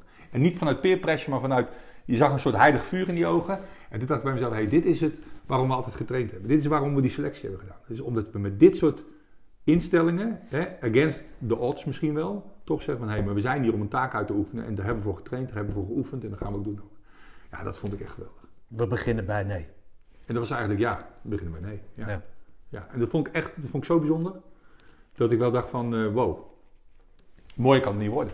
Nee, mooier kan het niet worden. Heb jij veel vrienden? Ja, ja best wel. Ja? Nou, ja, de gradaties van vrienden. Maar ik heb vrienden... Toen ik bij Defensie werkte, heb ik expres altijd ook heel veel gekoesterd dat ik vrienden buiten Defensie had. Dus van mijn middelbare school. Die zie ik nog steeds. Die zie ik vier, vijf keer per jaar. En iedereen doet wat anders. De ene is eh, arts, de andere is eh, jurist, de andere is eh, fotograaf, de andere is chemicus. Maar zit daar ook iemand bij, zodat je, want ik Ja. vraag het zelf aan, haak dan, maar, maar zitten daar ook mensen bij nog, zoals je bij die de reunie hebt, die mensen die niet komen omdat ze niet willen uitleggen waarom zij Nee, niet dat zijn allemaal burgervrienden. Dat zijn allemaal burgervrienden. Ehm, en mijn beste vriend is ook een burgervriend, zeg maar. Dus, dat is Rob. Ehm, ehm, die ken ik nog vanuit Tilburg. Eh, en die, eh, die, werkt, die heeft een hele succesvolle carrière bij een consulting firm. En ik heb vrienden bij Defensie nog. Maar dat is eigenlijk pas sinds ik... Nee, maar ik bedoel te zeggen, heb jij ook vrienden die het niet goed aan, gedaan hebben dan de, de... Ja, tuurlijk. Ja, Ja. heb je ook, ja. En de, nou ja, goed. Nee, heb je die ook? Die? Nee, heb je die ook, die minder succesvol zijn? Ja, Ja? ja, Oké. En die zie Ja. je ook nog? ja. Oké. Ja, het is, dat is niet het criterium voor vrienden, hè, of ze succesvol Nee, zijn. natuurlijk niet. Nee. maar omdat eh, dat Nee. vergelijk wil ik even maken. nee, nee. nee. Kijk, je hebt die zeven vinkjes en zo, dat verhaal en zo. Hè. Wat Eh, is zeven vinkjes? Dat is zo'n boek wat, eh, eh, wat geschreven is door Joris Luijendijk over privilege. Eh, en of je, eh, dan ben je, je hebt eh, ouders die allebei gestudeerd hebben of niet, of nou, eh, allemaal dingetjes. En als je dat dan hebt, dan heb je eigenlijk alles wat je kan hebben eh, om goed van start te gaan. Als je dat niet hebt, dan moet je er harder voor werken. ik weet niet of ik zeven vinkjes heb, want ik heb het boek niet gelezen, bij wijze van spreken. Maar ik ben er wel van overtuigd. Kijk, ik zat op een HVWO als brugklasser en dat ging helemaal niet goed. Ik moest terug. Ik ging naar de MAVO. Maar ik wilde officier worden, dat wist ik wel. Mijn vader was officier, mijn opa was officier, mijn oom was officier. Nou, ik, ik kwam uit een, uit een militair gezin. Ik denk dat is wel een organisatie waar ik me thuis voel. Eh, en dan moet je naar de KMA toe. Toen kon ook naar de OCOSD. Maar ik dacht van ja, waarom, waarom zou ik niet proberen het hoogst haalbare te halen? Dus toen heb ik acht jaar middelbare school gedaan. dat was, ik was met mijn twintigste, ik kwam van het VWO af. Er waren lui die vroegen in de gang aan mij, meneer kunt u vertellen waar lokaal dat en dat is? Ik denk, als ik zak, dan ga ik bij de, bij de, bij de leraar in de, in, in, de, in, de, in de lerarenkamer eten, want dat kan niet meer bijna, weet je Ik was aangenomen op de KMA en toen bleek op de KMA bleek het ook heel gaaf te zijn. Maar moet je ook gewoon aan de bak. Toen ben ik naar Roosendaal, of naar, naar Schaarsberg gaan, naar Roosendaal en, uh, en toen ben ik gaan ondernemen. En uh, we het net eventjes over gehad. Dat uh, ging ook met horten en stoten. En, en nu mogen we koesteren dat het goed gaat. Maar ik weet dat dat is ook maar een dagkoers. Dat kan ook weer zo veranderen. Je moet altijd proberen het beste uit jezelf te halen. Dat is ook... Niemand rent zo hard voor je, voor je doelstelling als dat je dat zelf kan doen. Dus dat is wel heel belangrijk om dat te doen. En ik vind dat ook heel belangrijk. Ik ben, ik ben eigenlijk liberaal hè, qua, qua politieke kleur. Ik vind je moet de mensen alle kansen geven om het maximale uit hunzelf te halen. Dan moet je ze niet in betuttelen, maar je moet ze de kans geven om maximaal uit zichzelf te halen. Want dan weet ik zeker namelijk dat we uh, met z'n allen naar een maatschappij gaan waar ook uh, gevoel voor elkaar is. Hè? Want het moet niet ten koste van elkaar zijn. Maar uh, als je mensen de kans... En bij mijn bedrijf hebben we dat ook. Hè? Mensen die kunnen groeien in het bedrijf. Uh, omdat als je, die, als je die vooruitzichten geeft, ja, dan willen ze ook lekker mee groeien. Weet je? Dan, dan, je moet mensen nooit beperken erin. En dat, dat, vind ik, uh, dat vind ik heel belangrijk. Maar wat heeft dat met vrienden te maken dan? Nee, dat heeft te maken met dat iemand kan wel of niet succesvol zijn, maar dat heeft niks met vrienden te maken. Maar uh, de een heeft geluk en de ander niet. Je, hebt, je, je, moet ook gewoon een doos geluk hebben soms in het leven. Zeker. En, en, en, en, en, ja, en als die, een vriend die misschien nu minder succesvol is, die kan over een jaar wel succesvol zijn, over twee jaar. En iemand die nu heel succesvol is, kan over twee jaar uh, niet succesvol zijn. Dat maakt niks uit, vind ik ook de kernwaarde waarom je vriendschap hebt. Dat, uh, juist een tegendeel, vind ik. Hm. Nee, dus dat, dat vind ik wel. Vind ik wel uh, maar, maar nogmaals, succesvol zijn of niet zijn. Ik weet niet, het gaat erom dat. haal het best uit jezelf. En dan kan alles, denk ik. Dat moet alles mogelijk zijn als je, en dan moet je. Hey, over uh, vijf jaar, waar, uh, waar, sta, waar, staan jij, jullie, weet ik veel wat, wat, je kinderen het huis uit? Uh, nee, ja. nog, nog niet. Ja, nou maar... ja, ik denk de oudste wel. Die gaat volgend jaar al studeren. Dus die, wat die is? 16 toch? 17. 17. Ja, zit 5 AVO. Dus die gaat volgend jaar studeren. Wat gaat hij doen? ja, die wil iets met entrepreneurship en internationale business doen. Dus eigenlijk wel een beetje... In? Uh, in Utrecht of in Amsterdam. Okay. We zijn nu allemaal open, open dagen aan het bekijken. En de jongste die wil iets doen met creative marketing. Uh, en uh, ja, voor vijf jaar. Dus de, de, de, de familie, familiegeschiedenis wordt doorgesneden richting Defensie. Nou, ik heb wel eens met de gezegd van, ik zou er nooit in pushen. Ik zeg, maar vind je, vind je dat niet leuk? Nee, echt niet, echt niet. En, huh? en, en mijn vrouw zegt al helemaal, nee joh, levensgevaarlijk. De piloten. Die ja. wil, nou, wil ja, niet dat ze... niet, nee, ja, maar oké, maar zij vond vliegen heel leuk. ambitie. Vliegen heel leuk en niet, Nou, niet het gevaar wat erbij komt kijken. Oh, Maar- is, het, er zo een? Nee, nee, nee, nee, nee, zeker niet. Nee, maar... Maar, eh, maar vind je dat niet jammer dan? Gewoon uit, uit, uit dat zo'n Nee. geslacht, zo'n defensiegeslacht wordt... eh, ja, jij bent natuurlijk degene die eruit is gestapt, hè? Ja, Ja, Ja. ligt, ligt in Nee. principe aan jou. ja ligt nee, zeker aan mij. Ja. Nee, nee, vind ik niet jammer. Nee? Nee, nee, ja. Nee, ik denk, eh, nogmaals, haal het best uit jezelf. En, en dat, dat hoeft niet alleen bij Defensie, kan ook op andere vlakken kan het, zijn- kan het zijn. Dus, eh, nee, Ja. nee. Eh, dus over vijf jaar bestaan we over. Ja, ik hoop dat we echt allemaal nog gezond zijn. Dat klinkt heel, heel sleets, maar dat is niet zo'n vanzelfsprekendheid. Dus ik vind echt heel erg gezond zijn, door gelukkig zijn. Gelukkig zijn in met elkaar, hè, als, eh, als gezin en als in de relatie. Maar ook gelukkig zijn in wat we doen. Want het merendeel van de tijd die je besteedt is helaas niet met elkaar, maar is ook met wat je doet. Ehm, dus dat, eh, dat zou ik mooi vinden. En eh, dat we als bedrijf nog steeds meer mooie dingen doen, dat vind ik ook heel, eh, heel, heel erg leuk. En ik hoop dat we dat heel lang mogen blijven doen. Dus dat, dat hoop ik echt. En Ja. ja. daar moet je geluk voor hebben weer. Hey, heb ik nog dingen niet gevraagd? Heb ik, wil je nog een anekdote kwijt? Of, of, of Nou, wat ik... Wat ik van een boodschap? Ja, nou, geen boodschap, maar wat ik... Wat ik mensen vragen wel eens, van, mis je het wel eens? Hè? Dan zeg ik, nee, ik mis het niet, want ik doe nou ook in het verlengde van wat we deden hele mooie dingen, maar ik heb geen bureaucratie. En ik heb ook geen office politics, dus dat, dat is wel verfrissend, verhelderend. Ehm, ik vond vrije vallen parachutespringen altijd heel erg leuk om te doen. Dat mis ik wel, maar dat doe je als ondernemer niet, want dan loop je onevenredig risico. Nee, wat, wat, ze zeggen, hoe kijk je terug op je tijd? Eh, eh, en ik kijk altijd echt terug met heel veel plezier. En, en, en het heeft echt veel gebracht om bij Defensie te werken. Dus ik zou echt mensen aanraden om ze toch in te verdiepen. Om daar eens te gaan kijken of daar geen werk voor je ligt. Ehm, en ik heb eigenlijk maar een aantal dagen gehad wanneer ik niet graag naar mijn werk ging. Uh, um, en er was uh, één dag, uh, stak daar wel bovenuit. En dat vond, Kijk, we hebben het allemaal gehad over mooie dingen doen. En, en wat, we allemaal hebben, wat ik in Afghanistan en Irak heb mogen doen. En, en later ook in Afrika, wat, wat, wat, echt allemaal super gaaf was. Maar in ultimo is het ook gevaarlijk werk. En we hebben, ik heb een collega gehad die omgekomen is bij een para-ongeval. En ik was een officier van dienst. En uh, ik werd s'nachts gebeld. Ik, ik was, dat zo mooi, ik was drie weken in Noorwegen, twee weken in Noorwegen geweest. En ik was meteen officier van dienst geworden. En ik was vrijdagavond thuis. En ik werd die avond allemaal gebeld. En mijn vrouw zei, Jezus, ben je net thuis? En dan uh, hè, terecht uh, commentaar. En toen werd ik s'nachts nog een keer gebeld om half drie. En dat was uh, heette dat toen. En die zei, ja, er is een dodelijk ongeval geweest in, in Amerika. Dus ik zei, oh, oké. Ik zeg, dus ik, ja, dan ben even tijdelijk waarnemend commandant. Dus OPZ gebeld, naar Roosendaal gereden, in het midden van de nacht. En toen ging, moesten we dat aan gaan zeggen bij de vriendin van van, van Björn. En we zitten in een soort modus, weet je wel. Oké, dit is gebeurd, we gaan naar Roosendaal toe, hoe gaan we dat doen? Gaan we in, gaan we in burger of gaan we in uniform? was eigenlijk nog niet, helemaal niet veel volgekomen in Roosendaal. Dat was in uh, 2006, 7, 7 denk ik.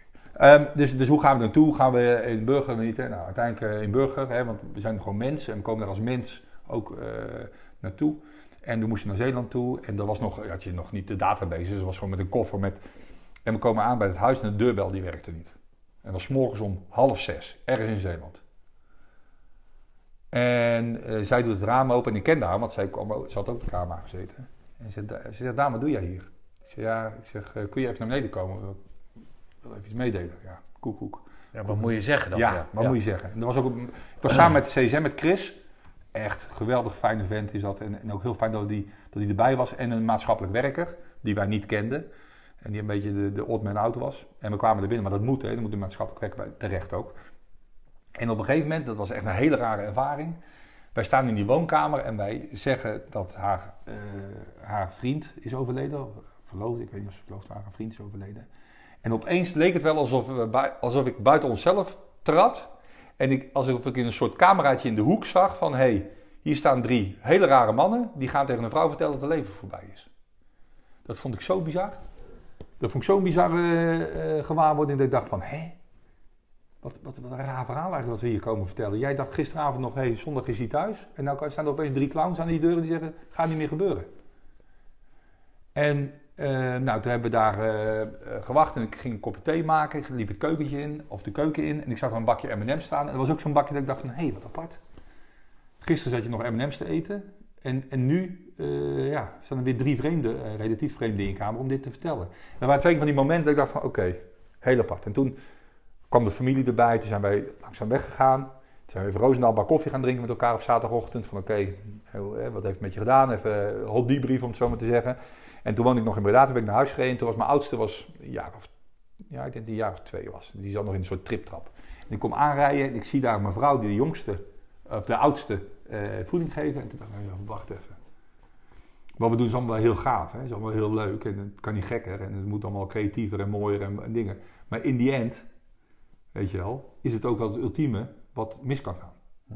En dat was wel, um, was voor mijzelf wel heel erg belangrijk om te beseffen. Ik wil graag volwassen operators hebben straks ook in mijn compagnie. Die weten wat de waarde van leven is. En niet als een niet dat iedereen dat zo is of dat er ook maar iemand zo zou zijn, maar die weten ook dat dat ook belangrijk is, niet alleen voor jezelf en je, en je maten, maar ook voor de mensen met, in de omgeving waarin je werkt.